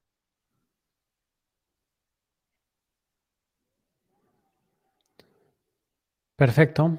Pues, am, Cero, no sé si queréis añadir algo más. Sería todo. Perfecto.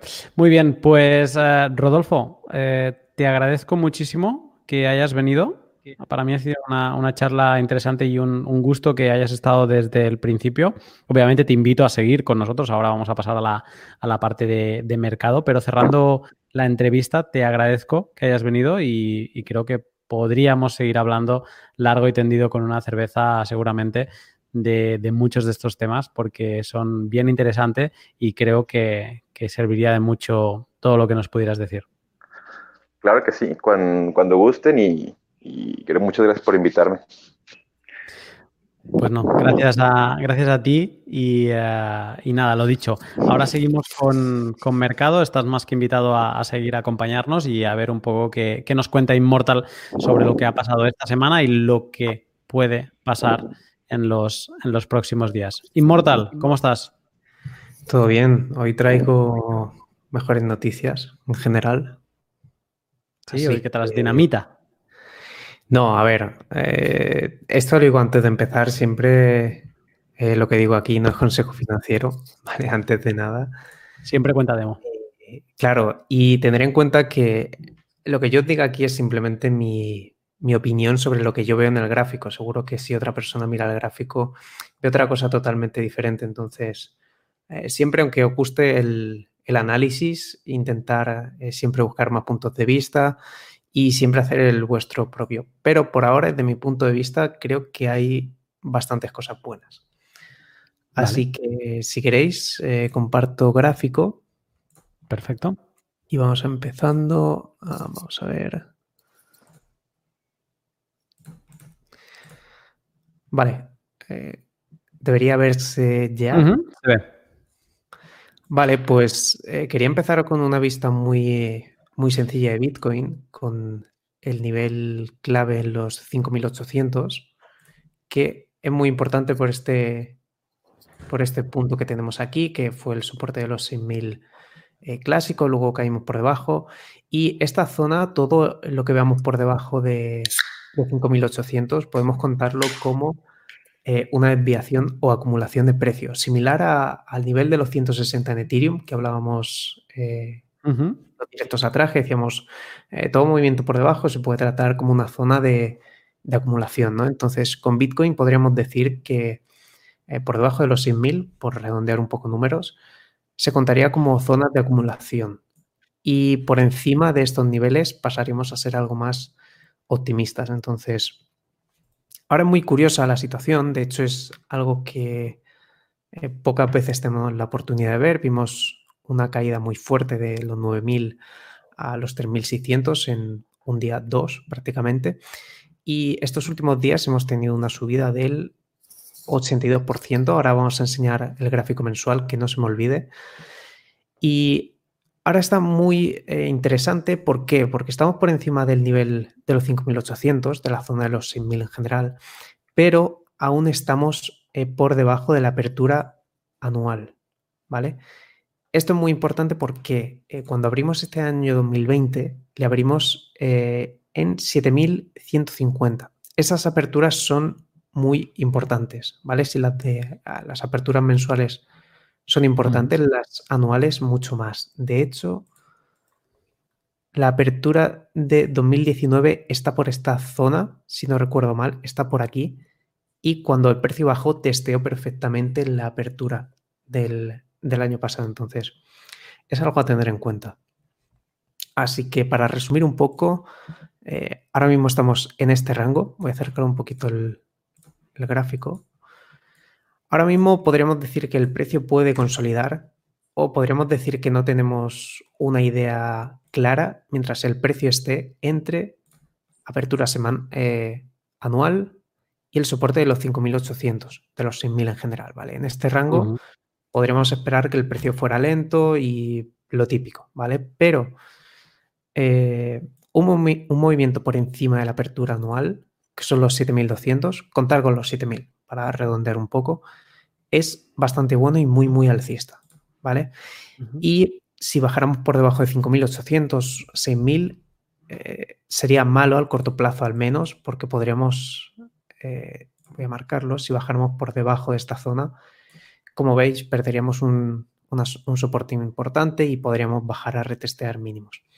En mi opinión, y como digo, esto es 100% personal, yo creo que el fondo está, eh, le hemos hecho en, los 3.800. Entonces, por esa parte estoy bastante contento. Y luego el otro tema que comentaba también con un compañero de, de Twitter es eh, las reversal en forma de V, que en Bitcoin es raro verlas. Y mm, esto ya si queréis podemos abrir un debate cortito de qué os parece a vosotros el tema, de si esto es una... Eh, eh, una reversal en forma de V que se caracterizan porque hay una caída muy fuerte y la gente intenta comprar todo el rato, pero el precio sigue subiendo. Entonces, la gente que espera precios bajos nunca llega a comprar y se ven forzados a comprar en precios demasiado altos. Entonces, ahí está el debate si queréis hablar un poco de si vamos a ranguear, por decirlo de alguna manera, entre esta zona o si vamos a hacer una reversal en forma de V y vamos a dejar a toda la gente que espera precios menores atrapados en el fondo. Mm. Pues me, lanzo yo porque en esto, y aquí mm, vamos a tener dos posiciones muy distintas, Arcad y yo. Yo veo la posición en V. O sea, yo no veo, not financial advice, porque yo no soy nadie, pero yo no veo que vayamos a, ir para abajo otra vez. Y mira que veo que Estados Unidos tiene la crisis por delante, pero también veo que, está, que Nueva York está con el número de infectados por las nubes y me da la sensación que, que lo duro, lo que se tenía que ver fue todo este sell-off que tuvimos, no sé si fue el 14 de marzo aproximadamente, pero fue la bajada esta. Y como me decían en un pod eh, Jesús Pérez de, de Criptoplaza, es que como que quizá nos habíamos pasado de, frenada, de, caer demasiado.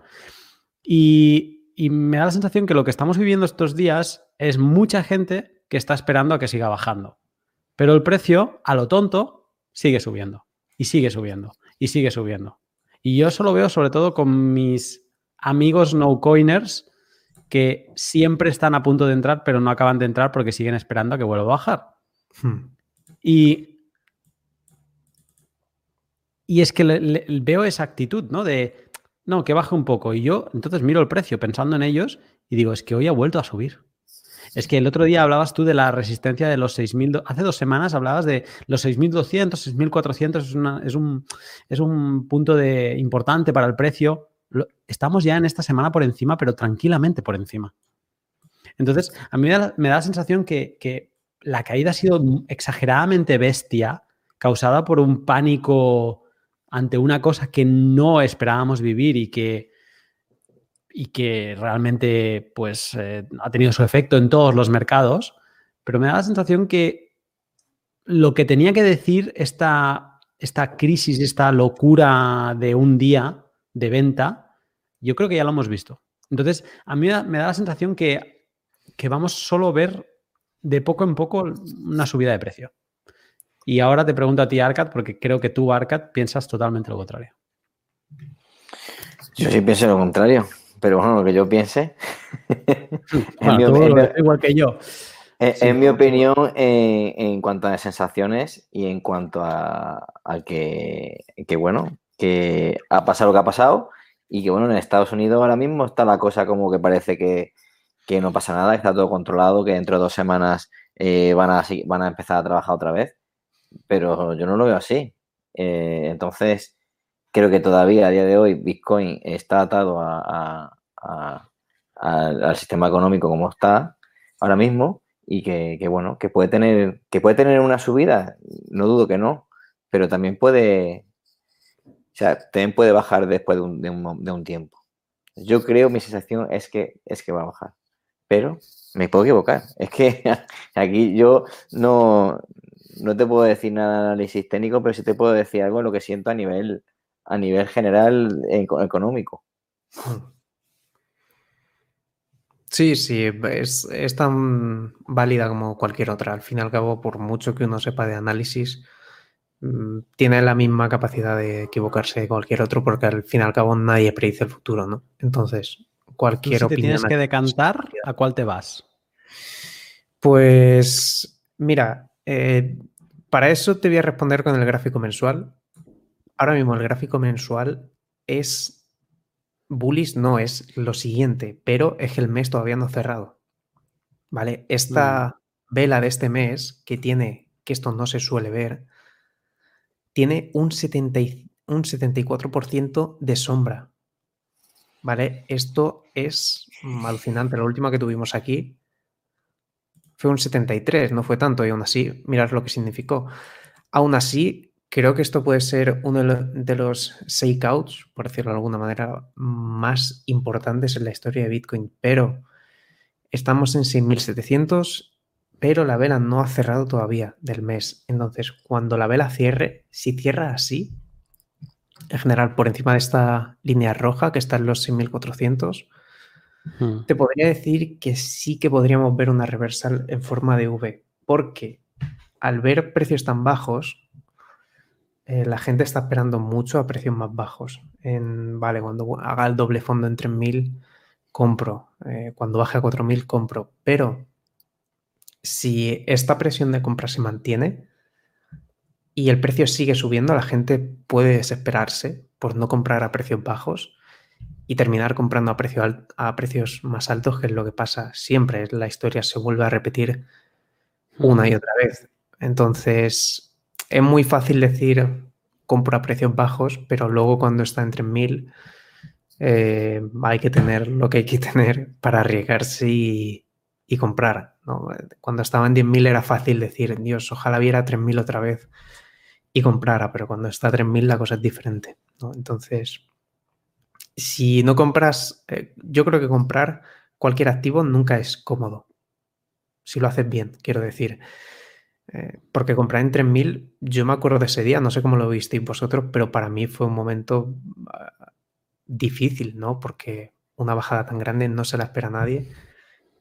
Pero yo personalmente aún así compré spot ese día y la verdad es que decía, joder, no sé si he hecho bien en comprar más, pero mm, hay que tomar la decisión, ¿no? Entonces, hmm. respondiendo a la pregunta, yo podría ver una reversal en forma de V si este mes le cerramos así, por encima de ese 1400.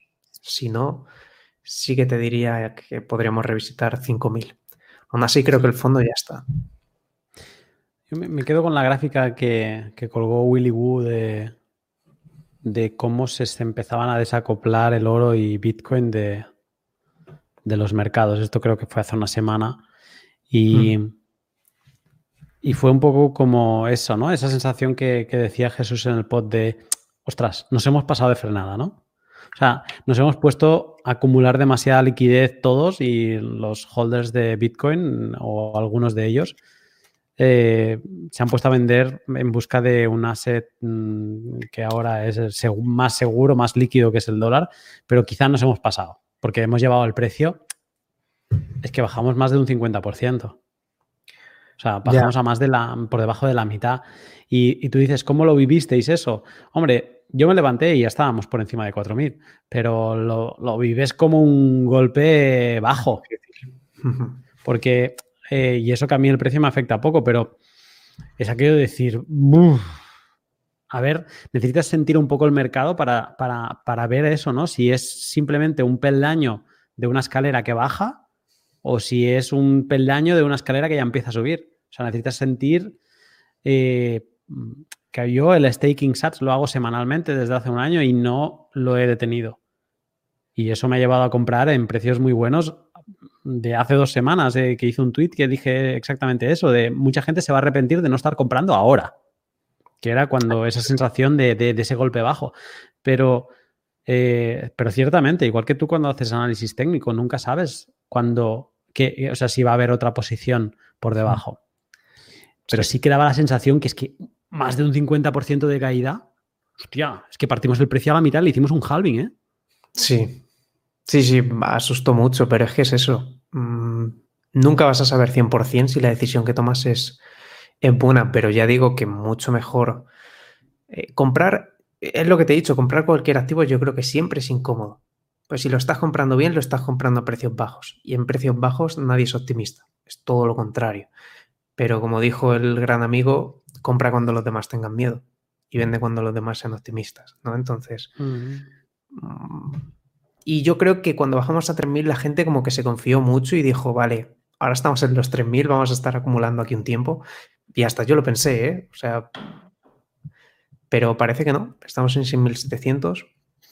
Así que esperar a que cierre el mes y si cerrara así, de verdad que sería increíble. Porque estas velas no se suelen ver en gráficos mensuales. Mira, la tienes a la izquierda de tu gráfico del todo. En 2015 tienes una sombra similar. Sí, sí. Eh, iba a enseñar ahora este gráfico también. Creo que se debería ver en pantalla, ¿no? Sí. Vale.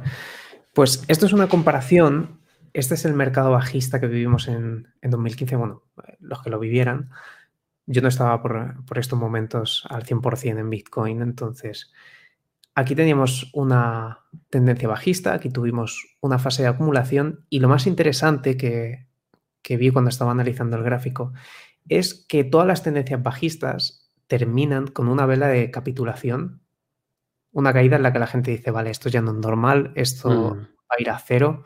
Es la palabra capitulación y nos creíamos que la estábamos viviendo cuando bajamos de 6.000 a 3.000, pero no, una capitulación es algo tan fuerte como lo que hemos vivido. Entonces, a mí me parece genial porque ya más capitulación ya sería difícil de, ver, ¿no? Entonces, en esta ocasión, en el en 2015, tuvimos una sombra del 60, menos 66%, ¿vale? Perdón, la sombra no es desde este punto alto hasta este bajo.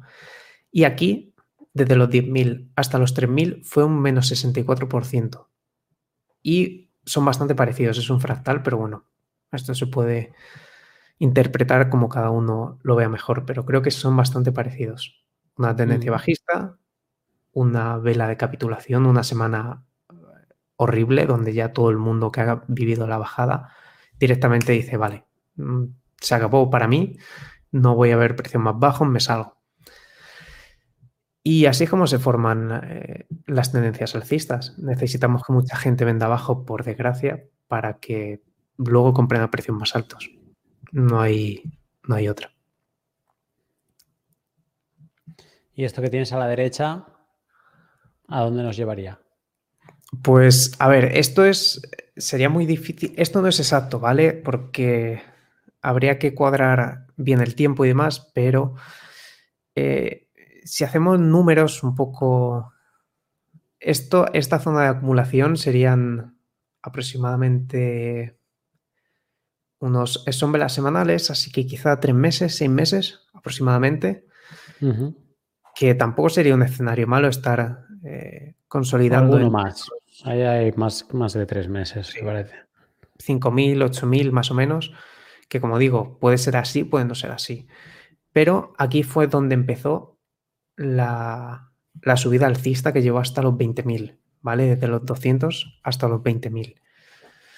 Si esta es la verdadera capitulación, que yo por mi parte digo que sí, aunque mm, puedo equivocarme y es lo más seguro, pero bueno, hay que arriesgarse en algún momento, ¿no? Así que esto sin duda nos llevaría a romper el, punto más alto de los 20.000.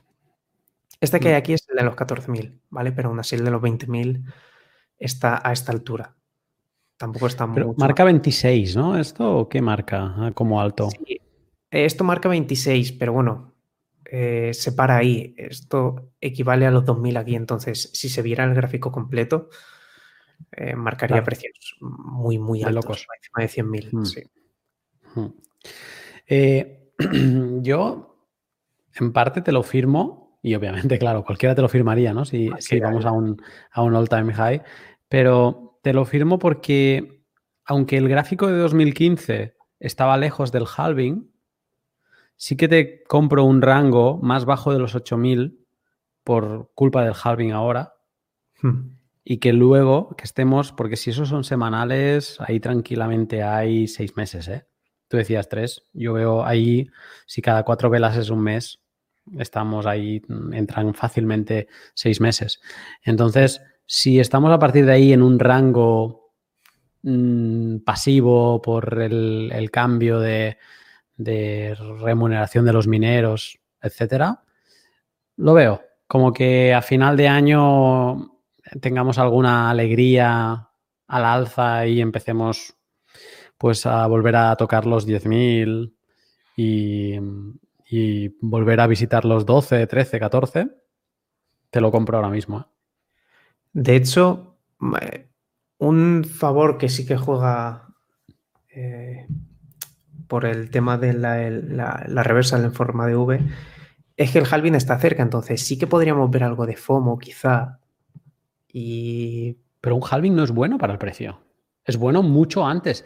Eh, lo estuve mirando y el, el all-time high, aquí lo hemos marcado, el all-time high, perdón, eh, el alto, no all-time high, el, alto eh, antes de un halving lo hemos marcado súper temprano. Creo que ha sido a los 70 días antes de un halving, cuando el último fue a los 27 o algo así. Sí, pero es que, es que cada vez va a ser diferente. Nosotros estamos tomando las referencias del segundo porque es que solo hemos vivido dos, entonces tenemos muy pocos datos para decir cómo va a ser este tercero. Quiero decir, es que yo he hecho esta comparación porque no tengo más datos de Halvin anteriores, entonces es un misterio cómo se va a comportar en este tercero. Lo único que podemos hacer es especular. Entonces, mmm, es historia pura, no sabemos qué vamos a vivir. Si eh, luego cuando sea el halving seguramente veamos algún retroceso días después, pero ni idea. No se puede aclarar mucho por ahora porque no hay datos. Y aunque los hubiera, el pasado no resuelve el futuro entonces. Mm. Eh, Arca, tú que te miraste más las pautas de, de los anteriores dos halvings, todo lo que hemos vivido ahora, cisne negro del coronavirus o sea lo que sea, ha reventado todas las expectativas, ¿no? Bueno, mm, no, no, porque en el primer halving hubo una bajada grande a los 100, a, los 100 días, o sea, antes de 100 días antes del halving. ¿Ah, sí? Sí, este como retroceso pre-halving cuela, ¿eh? Sí, y el segundo eh, fue justo en el halving, que hubo un descenso bastante grande. Eh, entonces cuadraría. Pues mira. Sería como un doble, eh, un doble botón, o sea, 3100 y luego 3600 y hubiese como un doble botón para luego ir arriba. Lo que pasa es que mm. no sabemos lo que va a pasar. Es que ahora la situación es más diferente. La situación mundial tela.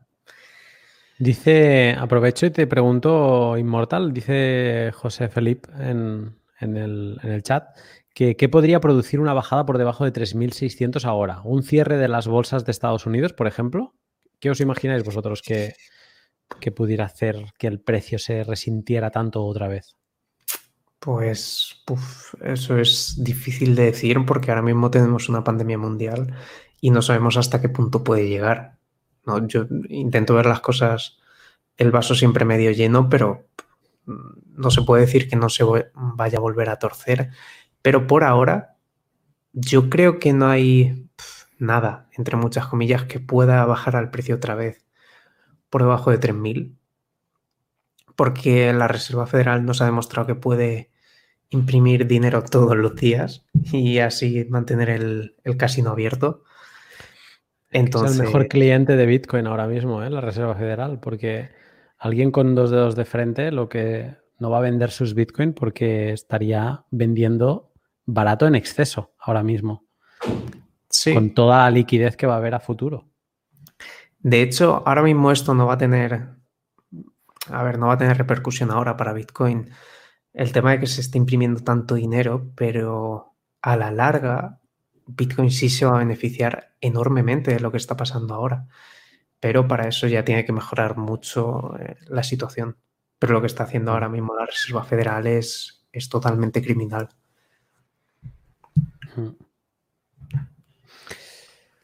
Sí, pero, pero bueno, estaría bien pensar cuál sería la otra solución y la otra solución sería dejar quebrar cosas y, y también o sea, estaría más en la mentalidad austríaca de dejar que el mercado se regule solo, pero habría sangre en las calles también y, sería de toda esa gente que perdería sus ahorros, su dinero, sus empresas. Entonces, no vengo a defender yo a la, Fed, pero que, tampoco es una cosa fácil, que tenga una solución directa y clara. No, sí, por ahora están haciendo lo único que se puede hacer, entre comillas, para parar de que dumpen los mercados. Quiero decir, es que es la única herramienta que tiene y es lo único que pueden hacer. Entonces, ellos saben que a la larga va a ser un problema, pero es que por ahora no hay otra. Mm. Perfecto. ¿Tienes, ah, ¿Tienes alguna gráfica más? Eh, lo último que quería comentar, eh, ya rápido y terminamos, es la dominancia de Bitcoin, para comentar un poco las altcoins. He estado revisando los gráficos, bueno, los reviso todos los días. Los gráficos de altcoin y no hay nada mm, que contar. De hecho, la mayoría están a punto de hacer nuevos mínimos, Ujú. tanto ADA como, bueno, prácticamente todas. Entonces, eh, aquí tenéis el gráfico de la dominancia, le subí hace un día, o sea que no ha cambiado mucho. Y eh, toda esta bajada que vimos fueron estos días anteriores cuando entró Byte y hablábamos de las altcoins y demás, y rebotamos en el nivel de los 62, que como veis tiene bastante confluencia. Y ahora nos acercamos al 68% de dominancia. Es punto crítico. Si no hacemos resistencia aquí, va a haber nuevos mínimos en las altcoins y bastante fuertes, ¿vale? Eh, subir por encima de 68 sería muy bestia. Y hacer un nuevo máximo por encima de 73, mm, no cuento lo que sería para altcoin. Pero por ahora hay resistencia, entonces no hay que anticipar hechos de más. Y eh, cuando entrar a altcoin, yo personalmente cuando la dominancia baje por debajo de 62 y 62 sea resistencia, entonces empezaré a, a pensar en comprar altcoin. Pero mientras tanto, mientras no bajemos el 62% de dominancia, yo personalmente no toco ningún altcoin. Mm. Ahora le acabo de. Le acabo de escribir a Byte. Le he dicho, Byte, ¿qué haces? A ver si, si conseguimos arrastrarle al menos a que salude. Porque Byte aparece cuando las alts están bien, ¿eh? Si te fijas.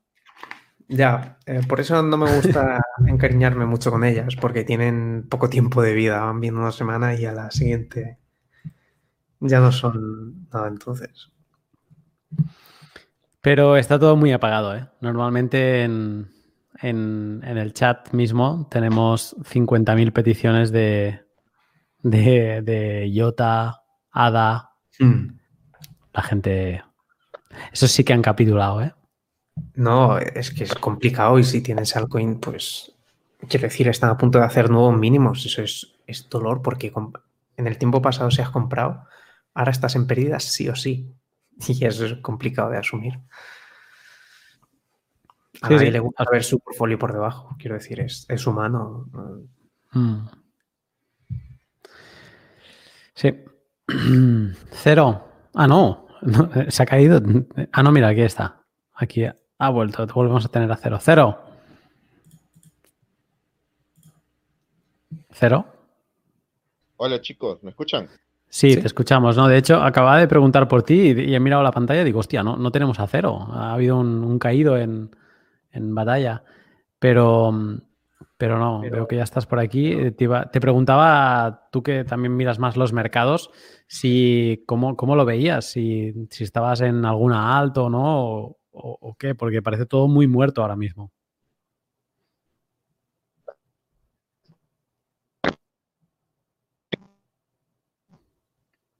Hoy tu micro se está coronando otra vez, ¿eh? Arcad, Sí, aquí estoy. podemos volver a activar el crowdfunding del, del micro de cero. Pero está, es porque está probando en el, en el móvil, ¿no? Hmm, Sí, sí, hoy tiene problemas. Bueno, podemos hacer un crowdfunding así a nivel general. ¿Tú cómo lo ves, Arcad, todo este tema de, aparte de que tú crees que Bitcoin va a bajar, todo lo demás te... En su salsa con las altcoin que no. Sí. Es que no, no, no me, no me motiva. no me motiva simplemente.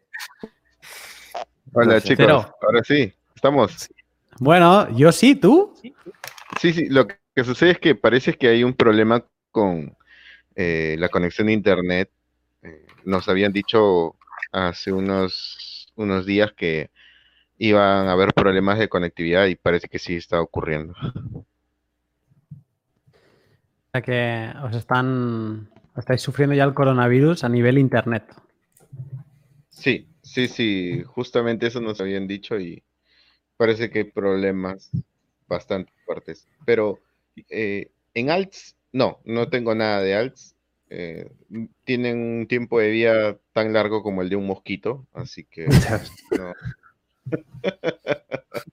no, no, Se está radicalizando, ¿eh? Se está radicalizando.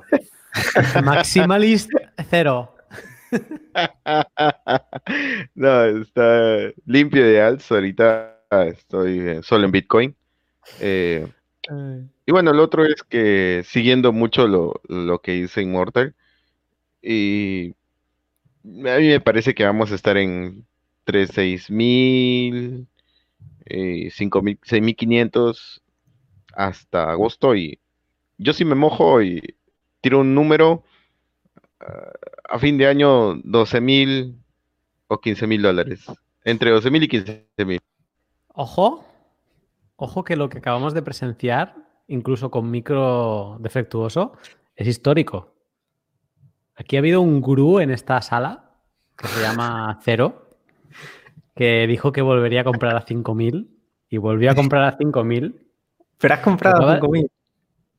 Sí, sí, 5.200. Eso está. Toma ya. Jefe. Y, Idol. Y acaba de decir que veremos a 12.000, 15.000, me ha parecido escuchar. Entre 12 y 15. Entre 12 y 15 en 31 de diciembre de 2020. Si estamos vivos. Claro, si llegamos, si superamos coronavirus. Bitcoin es capaz de que se muera la humanidad y seguir funcionando. Claro, sí. Mientras haya necesidad, no hay problema. Eso de, claro ha quedado así. Alguna batería tonta de Tesla.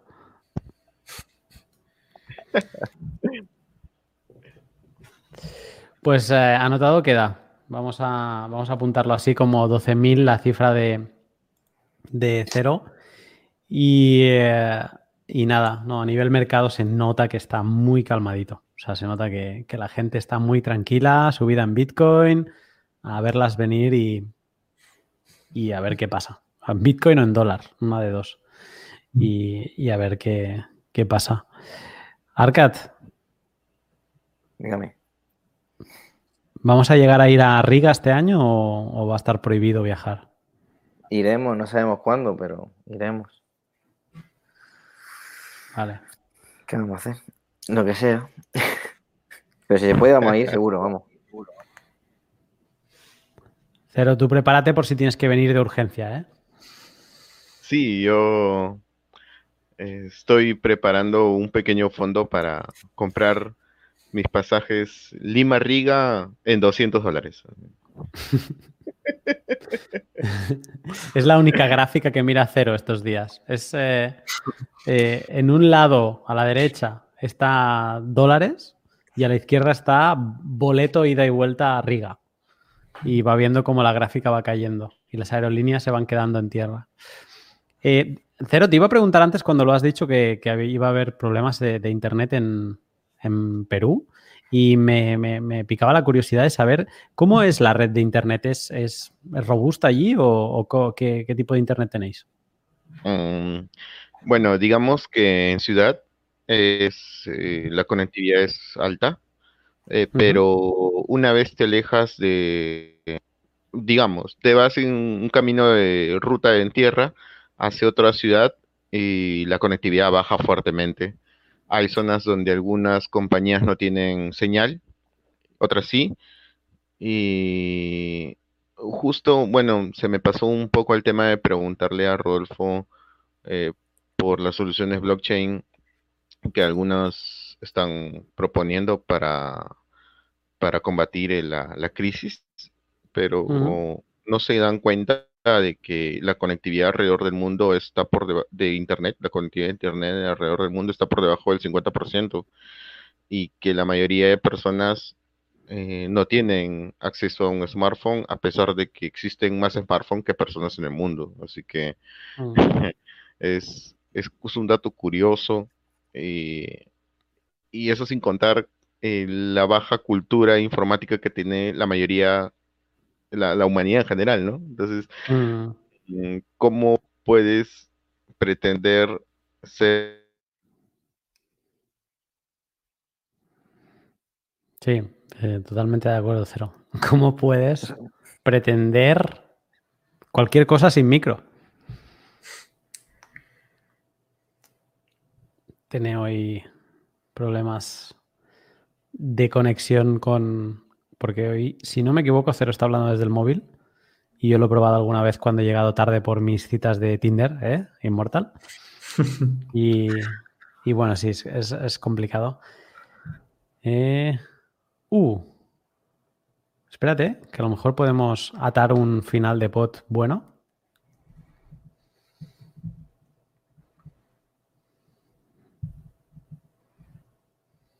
Estoy intentando convencer a Byte que se pase a despedir el pot.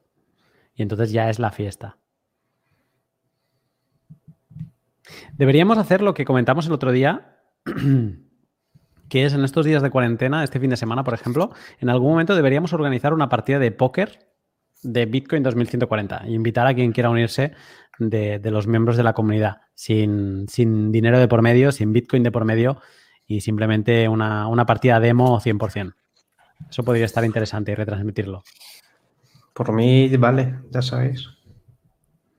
Pues bueno, yo lo hago en público para que así no, no tengamos excusa de, de desdecirnos y, y a ver si lo, si lo cuadramos.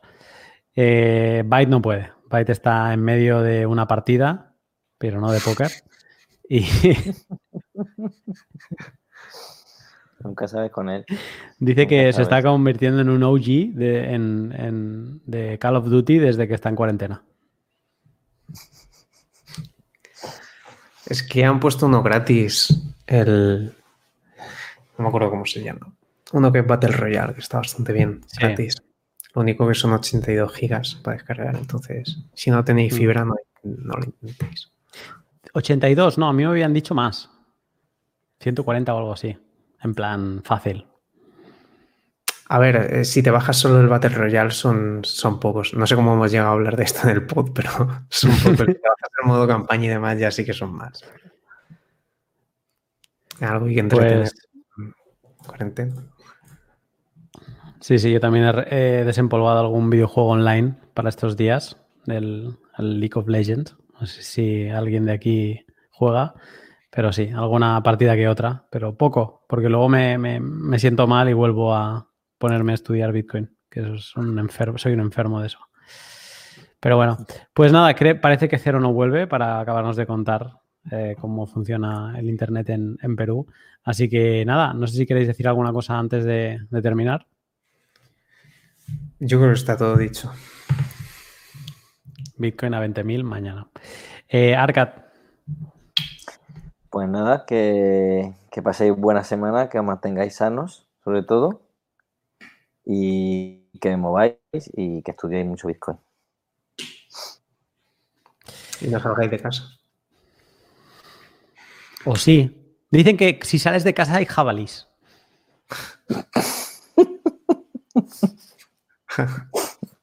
Eso parece. Eso parece. Y. por un lado hay reflejos como en un lago y luego jabalís. Ahí las dos cosas. Eh, pues nada, lo dicho chicos, ah, saludo a Cero desde aquí, le mando un abrazo y en una semana estamos de vuelta con coronavirus o sin. Aquí estamos para explicar, mira, me está contestando Byte. Que no, que no, que justo se acaba de meter una partida que imposible. Pues lo dicho, a ver si organizamos un- una partida este fin de semana, hacemos algo así diferente con, con la comunidad y nos, nos reímos y nos distendimos un, un rato. Que empiezo a ver gente que empieza a tener problemas, no diré psicológicos porque es una palabra demasiado grande, pero problemas de estar apartados de la sociedad empiezan a, a sufrirlos. Entonces, a ver, vamos a ver si, si podemos divertirnos un poco este fin de semana y hacer algo diferente y, bueno, y seguir entre todos pues también aprendiendo en Bitcoin. Eh, lo dicho, estamos en contacto y un saludo.